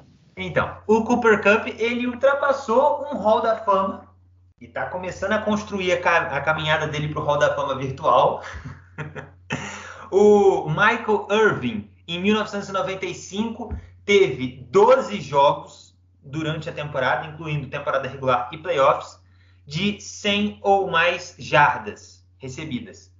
O Cooper Cup chegou agora no seu 13º. Acabei de falar que a estatística de 11-12 do Rams quando o Cooper Cup tem 100 ou mais jardas recebidas no jogo. Então, 13 jogos na história da NFL 13 jogos de 100 ou mais jardas recebidas em uma temporada, ninguém conseguiu o Cooper Cup, sim. Sensacional, brabíssimo. E ele, pegando agora um recorte só do Rams, ele entrou numa lista seleta de três jogadores, ele mais dois, que conseguiram jogos de playoff, que conseguiram um jogo de playoff, tá? Com duas ou mais recepções para touchdown. Isso considerando dados desde 1950. Olha só que bizarro. Em 1989, o Flipper Anderson conseguiu isso num Divisional Round.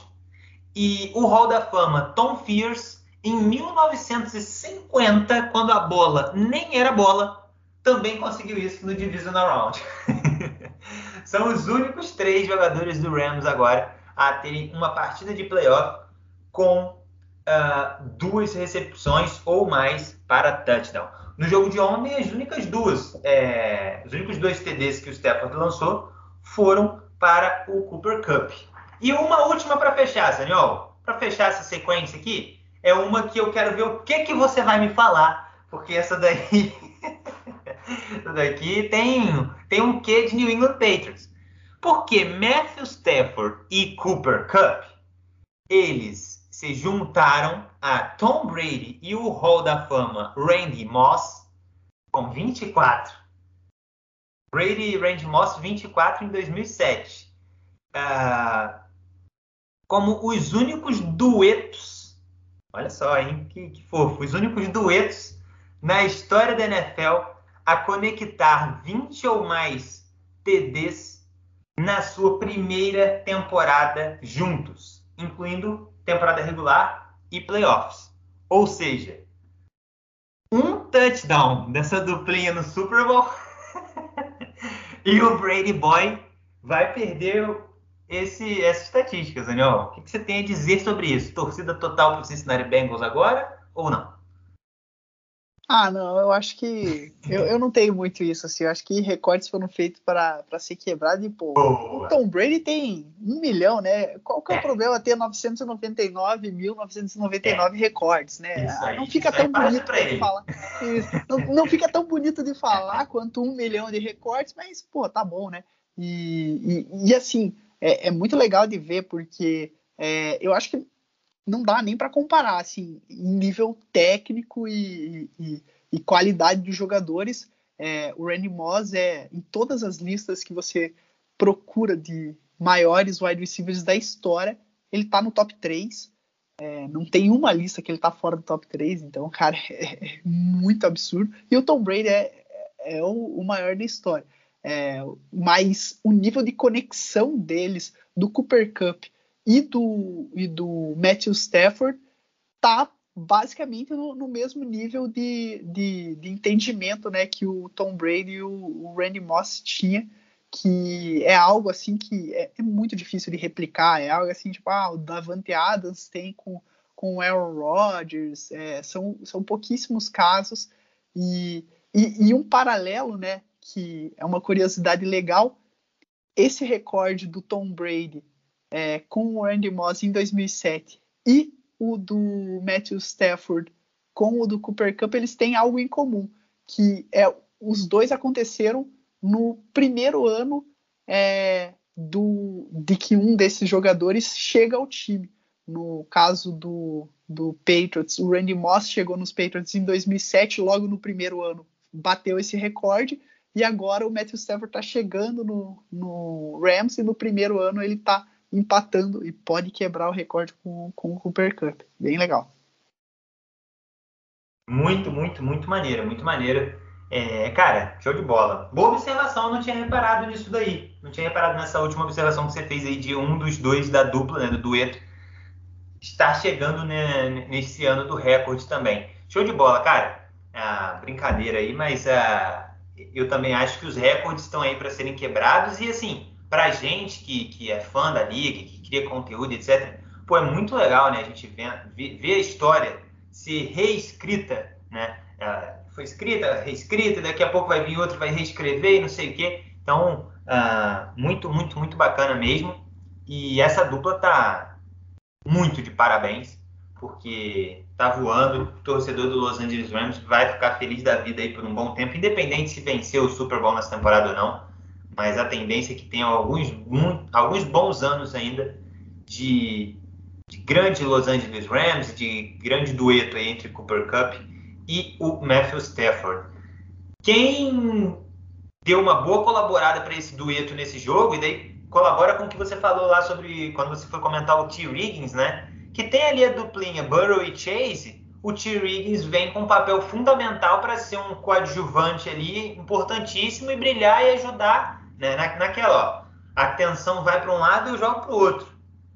Quem chegou muito bem para essa partida contra o 49ers foi o Odell, né, Daniel? Odell Beckham, Jr., que chegou na liga com muita moral, começou ali, pô, no Giants, caramba, recepção miraculosa ali, que aquela, aquela imagem, aquela sombra daquela recepção, acho que aquilo ali vai ficar para a história da NFL. Porque quem já viu uma vez não esquece nunca mais daquele lance. Mas depois, pô, Giants também, coitado. O Giants é, é um, não é um, um, um, bom lugar. Pegando aquela, aquela sua, sua, frase de que o calouro tem que cair num bom lugar, ninguém tem que cair no Giants. O cara cai no Giants, coitado, aí é que é o problema. Entendeu? O problema é o Giants. E o Odell, pô, o Giants uma meleca, o Odell vai trocado para Cleveland, e aí chega em Cleveland também não dá certo, e se machuca, e, e, e, e não conectou ali com a rapaziada, enfim problemas e mais problemas, o cara não estava rendendo, mas é um cara que tem potencial, né? E o Rams olhou isso e falou: vem cá, filhão, vem cá que a gente vai. É, a gente está contigo. E ontem, Odell com mais de 100 jardas recebidas, pela primeira vez desde a semana 6 de 2019, Pedro Zanão. 33 jogos aconteceram nesse, nesse intervalo, tá? Importante, né? Demais pro Rams esse, esse retorno aí de um, de um Adel super produtivo. Muito importante. E até porque, né, é, o Odell ele chegou mais ou menos na. na ah, não, foi. Na, ele chegou e no, no jogo seguinte o, o Robert Woods, que é muito importante para o Rams, não só é, recebendo a bola, ele também é um cara chave no, no jogo corrido do Rams, é, é, porque ele bloqueia muito bem. O, o, Robert Woods se machucou e daí ficou uma lacuna muito grande no, no, no, no ataque do, do Rams. E o Odell, Odell Beckham, que putz, ainda tinha aquela dúvida, né, quando trocaram por ele, será que ele tá em decadência? Será que ele nunca mais vai voltar a ser aquele cara que foi no Giants? Ou se ele consegue é, recuperar aquele nível? E ele tá mostrando nesses playoffs que, ok, não é o mesmo Odell Beckham do, do começo. O começo dele no Giants foi muito, muito, muito incrível. É, não é mais aquele mesmo Odell, mas ele tá chegando próximo daquele nível e isso já ajuda pô, demais o, o ataque o ataque aéreo do, do time do, do Los Angeles Rams. É, ele não bloqueia tão bem como o, o, é, o Robert Woods, o ataque terrestre é, não está ali no, no, mesmo patamar, mas ele está ajudando de, de outras formas, né, do, do jeito que ele sabe. E tá ajudando demais, cara. Pô, é impressionante assim, o que ele fez nesse jogo, no, no jogo contra o, contra o Bucks também, no jogo contra o, o, o Cardinals, ele fez até passe para mais de 40 jardas, então é, é, um cara que agregou demais esse time do, do Rams e, e é, tá voltando a ser aquele Odell é, dos bons tempos dele de Giants. Perfeito, é isso aí. Tomara que pô, jogue cada vez melhor. Inclusive, saudades dele lá em Nova York. É, é, é duro, viu? Esse time, vou te contar, deveria ser banido da NFL. Agora, Daniel, para a gente fechar aqui, uh, bom, Rams e Bengals, parabéns aos dois, aos seus torcedores. Se você estiver ouvindo e for torcedor de um desses dois times, parabéns demais. Estamos felizes por vocês. São dois times que mereceram chegar ao Super Bowl. Oi, pode falar. Não, é que você já tá nesse, nesse clima de. Não, não tô me despedindo ainda, não. Ah, calma. É, porque eu, eu reforço o, o coro do, do, parabéns, mas eu ainda tenho, tenho umas coisinhas para falar você também. Não, boa, boa. Boa. Eu, não, eu, eu só ia dar parabéns porque eu ia dar uma quebrada aqui para perguntar se você queria falar alguma coisa sobre o 49ers. Isso. Mas antes eu queria dar, só queria dar esse parabéns aí para os finalistas. E se você quiser falar alguma coisa do 49ers, hum, falar se o Garópolo tem que sair ou não tem, se é a vez do Trey Lance assumir a titularidade lá em São Francisco, ou outro cara, enfim. Como é que sai também esse lado derrotado aí da, da final da Conferência Nacional, Pedro Daniel? Então, é, falando do, do 49ers, né, é, não foi um, um, jogo legal do, do 49ers. É, isso que, que, que foi aquilo que eu falei no começo, né, falando desse jogo, que foi algo muito surpreendente para mim, que eu achava que o que ia se desenhar é, nessa partida ia ser algo mais parecido com o que foi no jogo contra o Green Bay Packers, né? é, o 49ers teria um jogo corrido espetacular e quem ia segurar, não segurar, mas quem ia é, botar emoção no jogo ia ser o Jimmy Garoppolo, assim. É, eles iam ter grandes drives é, correndo com a bola e o, o, o Jimmy Garoppolo ia ser aquele cara que ia ajudar em alguns momentos, mas em alguns momentos ia dar aquele frio na espinha do torcedor. E foi o contrário, né? É, o Jimmy Garoppolo, por, por grande parte do jogo, ele fez uma partida muito boa. Assim, é, ele, ele é um cara que é, ele joga no limite porque o, o, o, braço dele não é tão espetacular como o do Matthew Stafford, como de, de, de outros grandes quarterbacks, né, do Mahomes, mas ele tem uma coisa que é muito importante para qualquer quarterback, que ele tem muita confiança em si e não só nele, ele tem muita confiança no, nos companheiros dele e no, em todo em volta, né? No, no, no, esquema tático do, do, do Kyle Shanahan. Então ele é um cara, ele é um cara sim muito importante. É só você ver o, o, o recorde, né? É, quantas vitórias o Kyle Shanahan tem com qualquer outro quarterback. Ele já teve que usar vários quarterbacks diferentes, né? Porque o Garópolo, infelizmente, se machuca demais. E com o Jimmy Garoppolo. Cara, com o Jimmy Garoppolo, é, porra, ganha um monte de jogo, já foi para Super Bowl, chegou agora em final de conferência. Com os outros QBs, é horrível. É, ele sempre perde mais do que ganha. É um dos piores quarterbacks. E ele estava fazendo um jogo é, muito legal durante a partida inteira. Mas o, o que fez o 49ers chegar nesse Super Bowl é, não foi o Garoppolo, né? Foi ter um jogo corrido espetacular e, e o jogo corrido não não não encaixou contra o Los Angeles Rams. É, o Debo Samuel claramente não estava 100%. Ele se lesionou naquele jogo contra o Green Bay Packers e estava jogando é, sacrificado nessa partida. Isso foi uma, uma perda muito grande para o 49ers.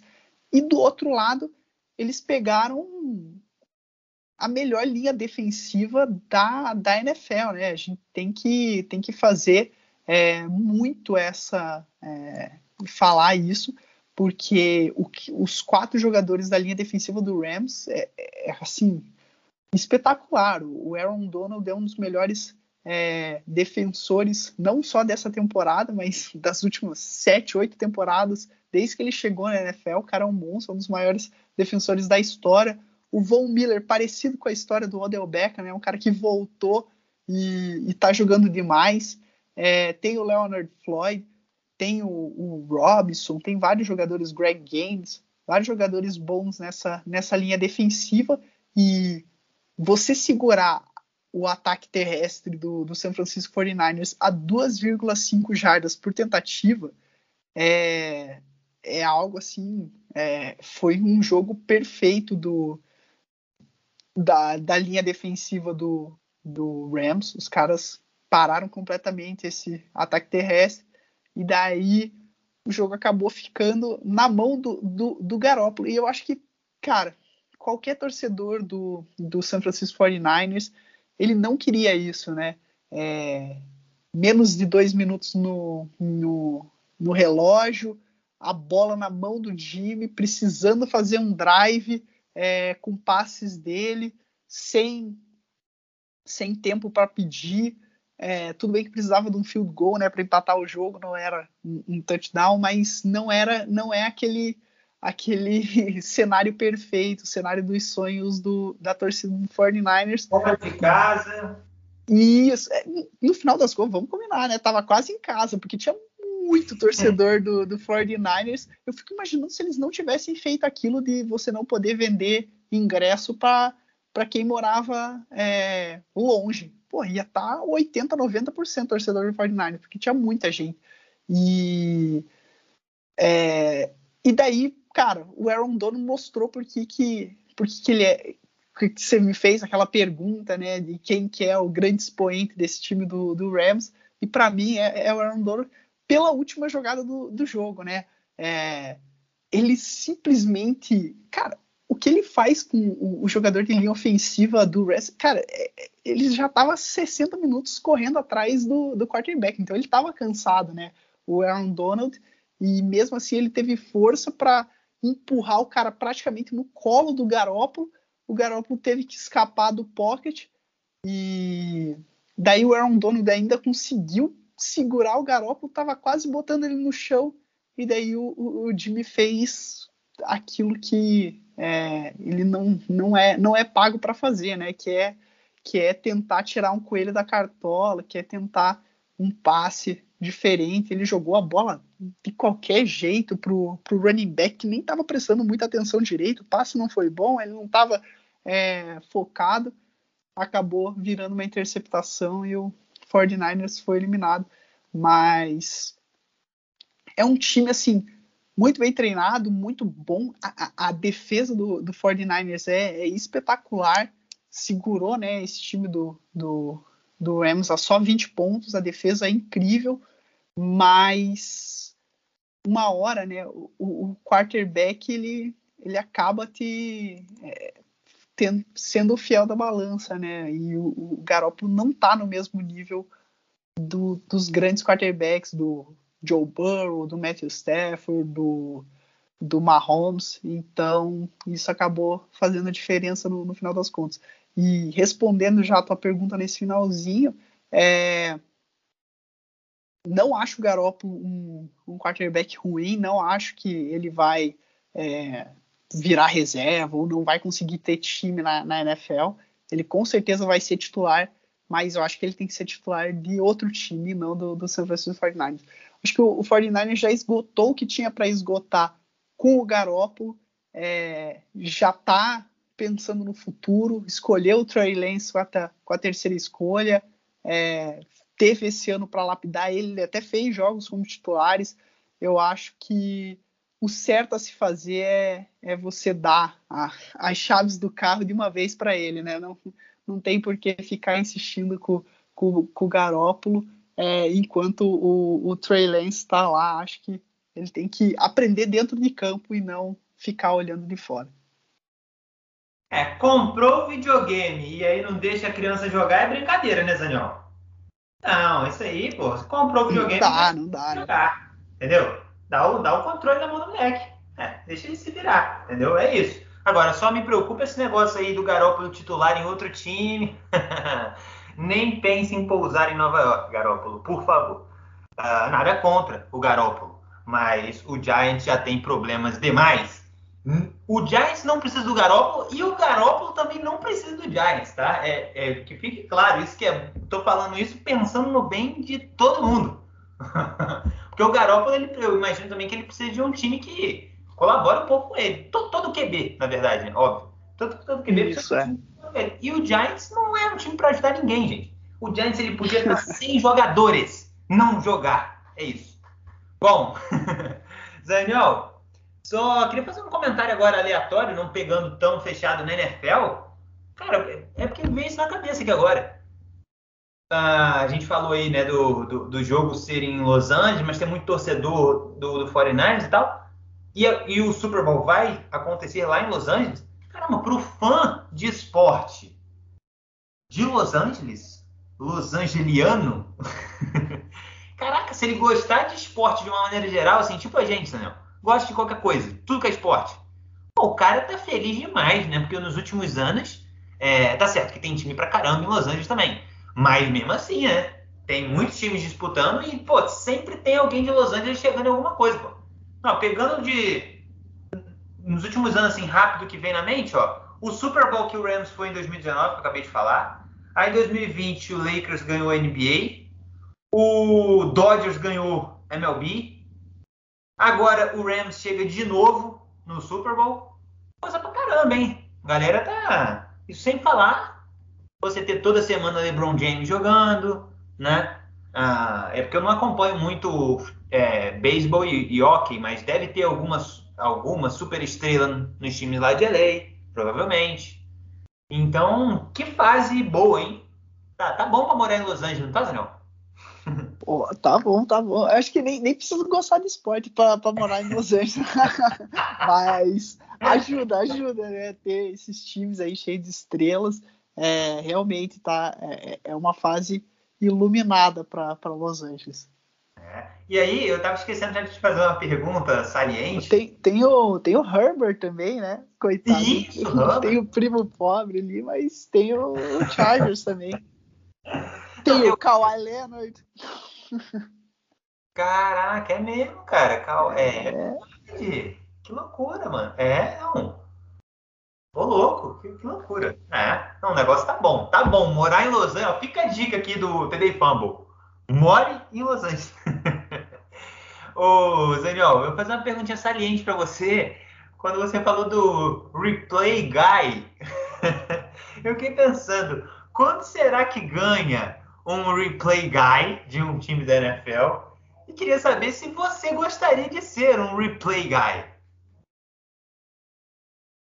Cara, eu ia gostar demais. Cara, vou, vou, vou até. Eu, eu não sei quanto que eles ganham, mas eu acho que é um salário legal, assim, é um cara importante na, na, na comissão técnica do time. É, e, e, e, eu seria qualquer coisa nesses. Tem, como é que é? O Waterboy, que é o, o cara que só, quando os jogadores vão para sideline, tem um cara que fica jogando a aguinha na boca deles é gente contratada só para fazer isso. O cara fica ali pegando é, o Gatorade, tem os caras que tomam suplemento durante o jogo, então tem a garrafinha separada deles, eles cuidam disso, dão água ali para a galera. É, e no caso do, do Los Angeles Rams, tem um que, esse você não vai acreditar, mas tem um cara ele não é contratado só para isso, né? Ele, ele faz mais coisas na comissão técnica, mas um dos trabalhos dele, durante a semana, ele ajuda o, Sean McVay a estudar os outros times, tá? Ele fica vendo o jogo, beleza, legal. Ele é, é, é um cara da comissão técnica como qualquer outro do Los Angeles Rams. Só que de, fez o dever de casa dele lá durante a semana, chega no dia de jogo, ele não ajuda em nada durante o jogo. Ele não influencia, não, não fica ali conversando com ninguém ele só é pago para ficar puxando o Sean McVay para dentro da sideline, tirando ele do campo, porque o Sean McVay é tão pilhado, ele fica tão maluco durante o jogo que ele começa a invadir o gramado, ele começa a ir para dentro do campo e isso acaba atrapalhando os juízes, porque eles estão correndo ali pelas linhas brancas, né, é, de fora do, e o Sean McVay fica invadindo ali o espaço do juiz. Então tem um cara da comissão técnica que fica ali no jogo só pegando o Sean McVay pela, pelas costas, pela cintura e volta aqui pro, pro campo, volta pro campo não, né? Pra sideline, volta aqui pro banco de reservas, não vai ali atrapalhar os caras jogando.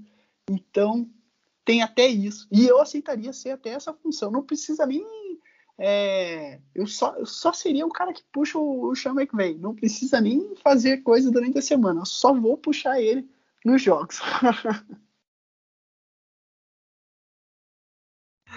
Cara, eu tô passando mal, na moral. Na moral, eu tô rindo muito aqui. Ainda bem que a gente não tá na mesma sala, Zé. Se a gente tivesse, teria te atrapalhado no seu comentário. Porque mesmo com o microfone mutado, cara, eu me acabei de rir aqui, você teria se contagiado, não tem como. Cara, você falou assim, você não vai acreditar. E aí eu comecei a marolar aqui, pensando coisas bizarras, né, que poderiam ser função do cara.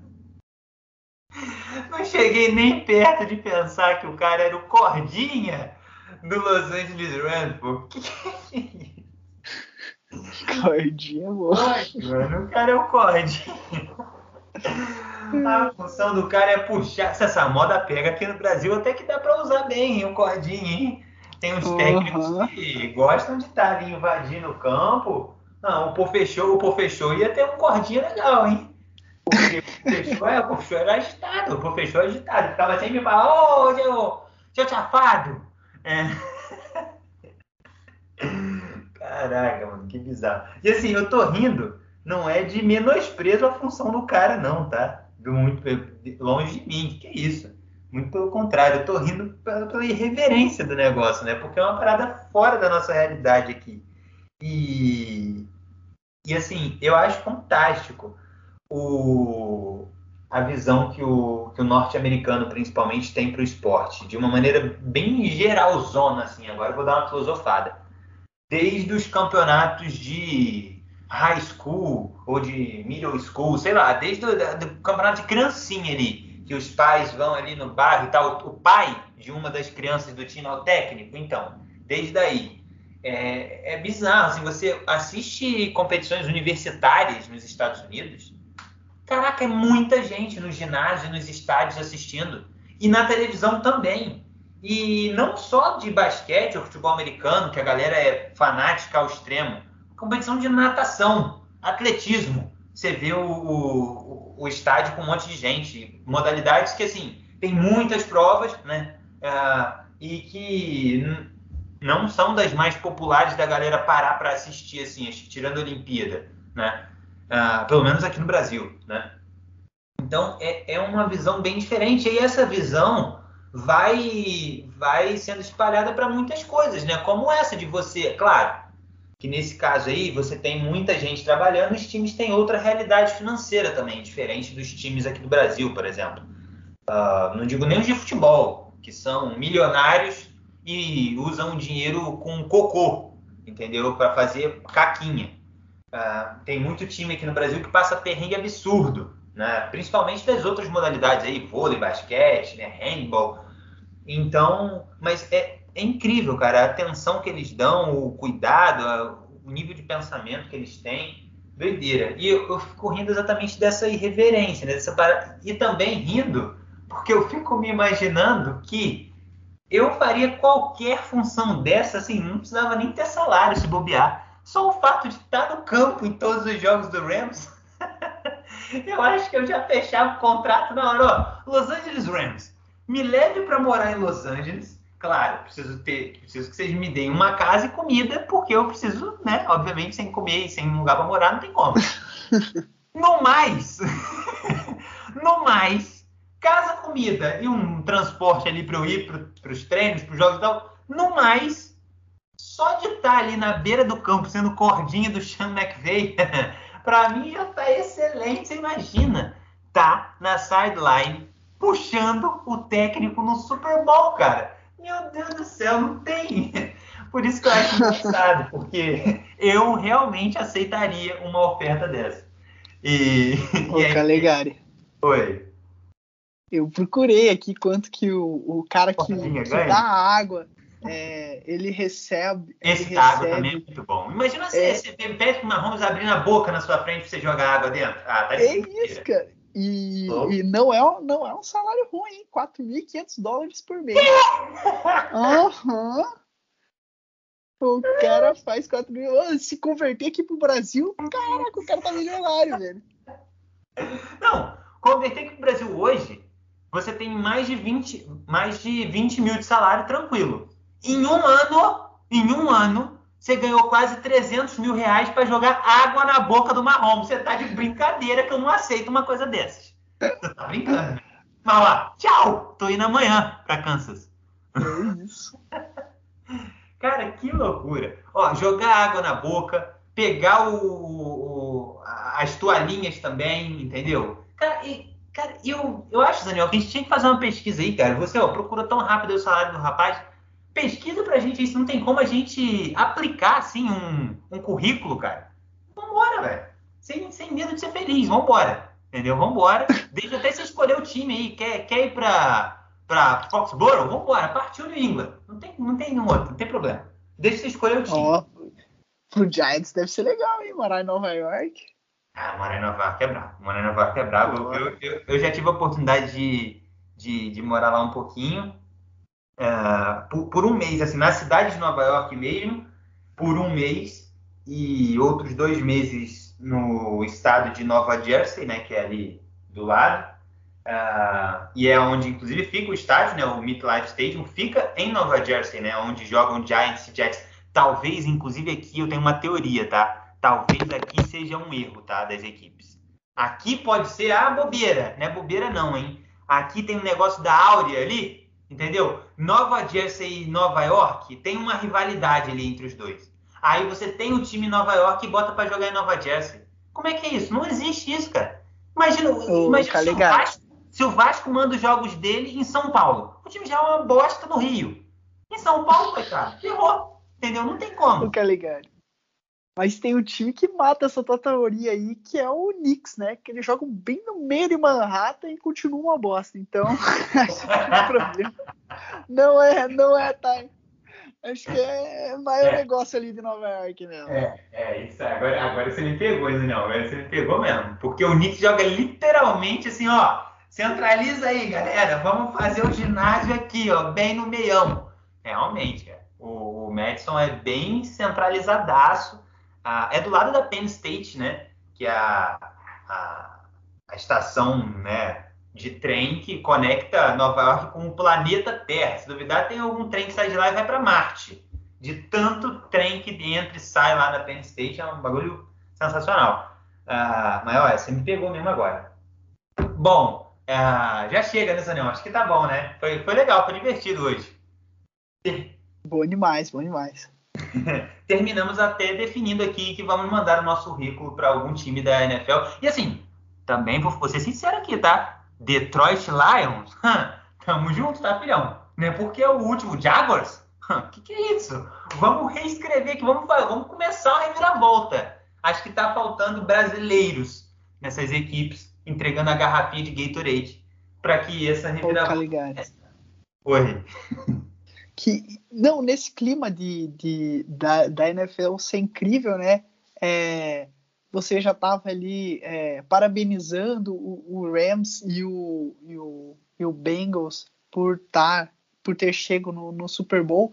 É, eu acho que é, o que mais é, me marcou nessa temporada, com esses dois times chegando no, no Super Bowl, é que definitivamente é, qualquer um dos 32 times da NFL podem sonhar em chegar um dia no Super Bowl. É possível. E que não existe uma fórmula secreta para você chegar. O Rams é um time que fez um negócio completamente diferente do Bengals, que foi pro all-in, trocou todas as escolhas de primeira rodada, pegou o, o, Matthew Stafford, pegou o Odell Beckham Jr., pegou o Von Miller no meio da temporada. E o Bengals é um time de, que, que, joga né, num time, pô, num mercado grande, Los Angeles. O Bengals é um time do mercado pequeno, ninguém quer morar em Cincinnati não tem nenhuma grande contratação na, na, na, durante a temporada regular. É um time que foi bem no draft, é, escolheu jogadores é, novos é, com futuro mega promissor e, cara, em um ano aí é, eles conseguiram fazer o time ir de ser um dos piores times da, em dois anos, né? Ser o pior time da NFL para o time que está no Super Bowl. Então, é, isso, isso mostra o quão, o quão a NFL é, é maravilhosa com o futebol americano. É, é, um esporte incrível, realmente tudo pode acontecer num jogo de futebol americano. É, e você nunca pode desistir nem de uma temporada, né? Nem de um, de um jogo de futebol americano, que é, é um esporte maravilhoso. Perfeito, Daniel. Concordo 100% aí com esse seu comentário. Inclusive, eu estava pensando nele também, fazer esse comentário antes de acabar, então, a gente está conectado também, tá, Daniel? Não somos Stafford e Cooper Cup, mas a conexão aqui está muito boa também. Uma temporada toda tem que né, já criar ali uma conexão, um entrosamento entre a, entre a dupla. E eu ia falar a mesma coisa, que assim, você sempre fala isso, né? Eu aprendi isso com você, que não existe uma, uma fórmula mágica, uma fórmula de bolo que o time tem que seguir, se não seguir esse caminho, não vai conseguir nada. Bengals e Rams estão aí para provar isso, né? Foram por caminhos completamente opostos e o Bengals investindo na molecada, né? A molecada, investiu no time da copinha, ousadia e alegria. Deixa os meninos brincar. E eles estão brincando bem demais. Uh, e o Rams foi pelo contrário, né? Foi buscando ali alguns medalhões que foi, a equipe ele considerou, né? Que era o que precisava. Foi pegar o Stefan, pegou o Von Miller, pegou o, o Odell né? Durante a temporada, quantos comentários eu não vi? E esse Rams está com cara de que juntou um monte de medalhão lá, tá dando all-in e vai, não vai chegar nem uh, na final da conferência e o futuro do time está comprometido. Ai meu Deus! Aí o futuro do time aí, ó, Super Bowl, entendeu? Então uh, não adianta nada você também se preocupar muito com o futuro e não viver o hoje. Fica essa reflexão aqui, tá, ouvinte?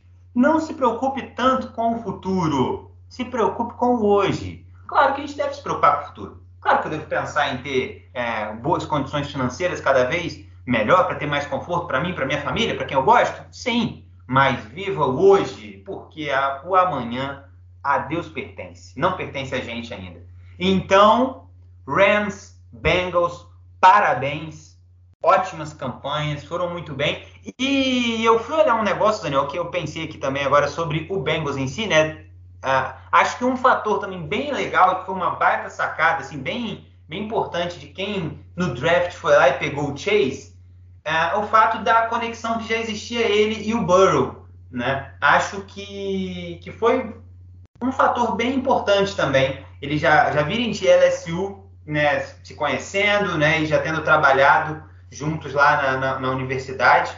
Uh, confesso que não acompanhei a carreira deles na faculdade, não sei se eles já eram essa dupla explosiva, super conectada, mas mesmo que não, não, não fosse essa realidade lá na faculdade, já se conheciam, né? Já existia ali um, um, diálogo, uma troca, não eram seres tá estranhos, né? Então, uh, e aí o erro, o erro, se o Bengals for campeão e começar uma dinastia aí, pode todo mundo colocar a culpa no Atlanta Falcons, porque tinha a quarta escolha e resolveu pegar o Kyle Pitts ao invés de pegar o Jamar Chase para quebrar essa duplinha lá em Cincinnati.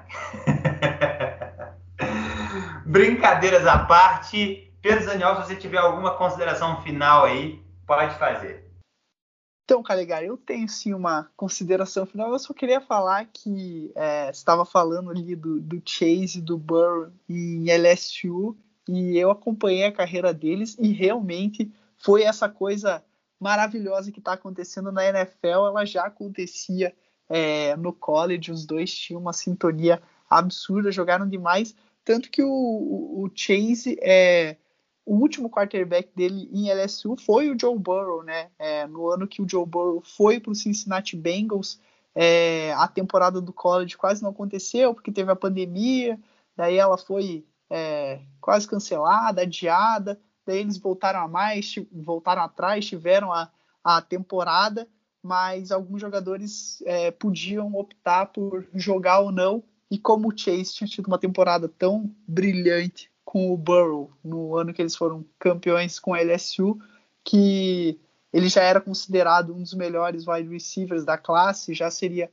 draftado, ele preferiu né, é, cuidar da saúde dele, não jogar e ficar treinando ali daí durante um ano pro, pro draft e o Cincinnati Bengals uniu essa dupla novamente e coisas maravilhosas é, aconteceram e ainda vão acontecer, né? Tem muita história por vir.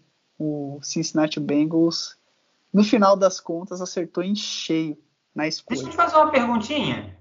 É, como eu falei, eu realmente não acompanho o, não, não acompanho eles dois no college, não acompanho de fato assim tão de perto o college Fica até aqui um puxão de orelha pessoal, né? Vou tentar acompanhar mais a partir da próxima temporada. Fica aqui essa meta para 2022. Janeiro é o mês das metas, né? Então estamos em tempo, ó, 31 de janeiro. Temporada que vem começa só em setembro. Dá tempo de colocar essa meta aí. E eu queria saber de você, assim, por que, que o Chase não foi para o mesmo draft do Burrow? Será que teve ali, talvez, Será que teve ali um negócio, ó, vou ficar para no, no, próximo ano, vou para o mesmo time? Será que rolou uma coisa assim nos bastidores? Não, não, pior que não. É, não teve, não teve é, nenhuma coisa dessa. É que assim, o, o Jamar Chase, é, ele teve esse ano brilhante dele com o Burrow no segundo ano da universidade.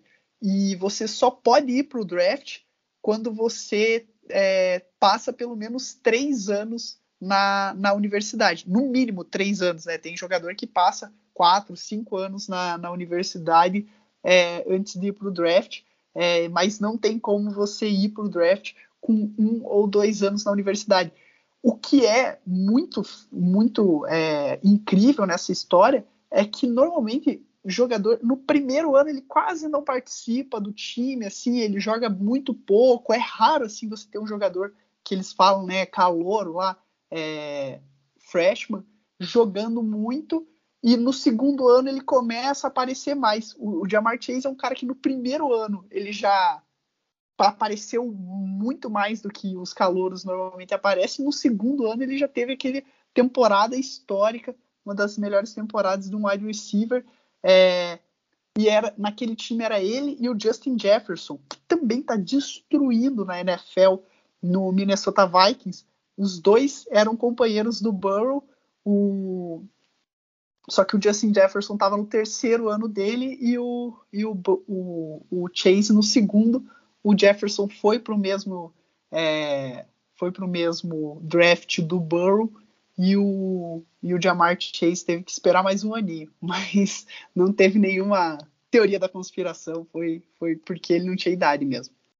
Boa, boa, boa. Não sabia desse detalhe aí do, dos três anos. Como eu falei, não tô tão por dentro ainda. Mas Se tivesse tido isso também, pô, teria sido uma jogada genial, tá? Não, genial. Chega o Bengals lá e fala assim, rapaziadinha, vamos fazer um negócio aqui? Ó, Chase, você é mais novo? Segura mais um aninho aí, cara, entendeu? Na maciota, todo mundo já te quer mesmo, você tá destruindo. Segura mais um aninho, a gente pega o Burrow, na próxima pega você também, tudo lindo, e vamos pro Super Bowl. Teria sido genial, cara. Fica uma ideia de filme aí, tá? Alô, Hollywood. Sabe que... Ô, ô Calegari. Pior que teve gente que já fez isso. O Peyton Manning, é, dizem que depois do terceiro ano dele na, na universidade, ele jogava em Tennessee, ele já ia ser o, o, primeiro quarterback selecionado no draft. Só que, cara, eu não vou me lembrar agora que time. Eu não vou citar um time aqui porque eu posso estar falando besteira e daí a, a, a torcida desse time vai ficar brava comigo. Mas era um time assim que não dava muito. Se fosse nos dias de hoje, assim, seria um, um, um, New York Jets, um New York Giants aí, como Meu Deus! Você, é, que nem você tá citando. É aquele time que não dá muita vontade de ir, né? Ele fala, putz, acho que eu vou ficar mais um ano aqui na universidade para acabar indo para um time melhor. E no final das contas deu certo, né? Ele foi pro Colts, que nem era um grande time, mas ele acabou transformando num grande time. Show de bola, show de bola, Daniel. Olha, Show de bola esse episódio também. Foi muito legal estar aqui com você batendo esse papo sobre as finais de conferência. Um abração. Se quiser falar aí uma, uma despedida para os nossos ouvintes, fica à vontade. Ah, valeu, Calegari. Foi muito legal, né? É, tudo que rolou até aqui, os playoffs estão tão incríveis e agora, né? Temos duas semanas aí de, de preparação para o Super Bowl. Vamos fazer aí coisa muito legal antes desse Super Bowl. Não vamos deixar vocês duas semanas sem TD e fumble. Vai ter é, coisa na nossa, na nossa programação. Tem o Pro Bowl também, que é, para aquele fã de, de, futebol americano não, não ficar tão triste, tão deprimido sem. Não é um, um baita jogo, né? É mais aquele clima festivo, mas, mas é legal de, de acompanhar os jogadores também. Então vai ser bem legal esse final de temporada e estou muito, muito, muito, muito, muito ansioso para esse Super Bowl. Acho que vai ser um jogaço. Boa, boa. O Pro Bowl, se você não está sabendo, é tipo um jogo das estrelas né, da, da, da NFL. Ah, como o Daniel falou, não é tão legal assim, porque esse jogo das estrelas, de uma maneira geral, não costumam ser tão legais. E como a NFL não costuma ser um esporte muito plástico, e não dá assim para você, com muita facilidade, você combinar uma jogada plástica. Às vezes não é lá essas coisas, mas enfim, a galera vai disputar o Pro Bowl no próximo final de semana e o Daniel já falou bem. Teremos conteúdo especial aqui voltado para o Super Bowl. Se prepare porque vai ter coisa aqui muito bacana, a cara do Variando Esporte. E é isso.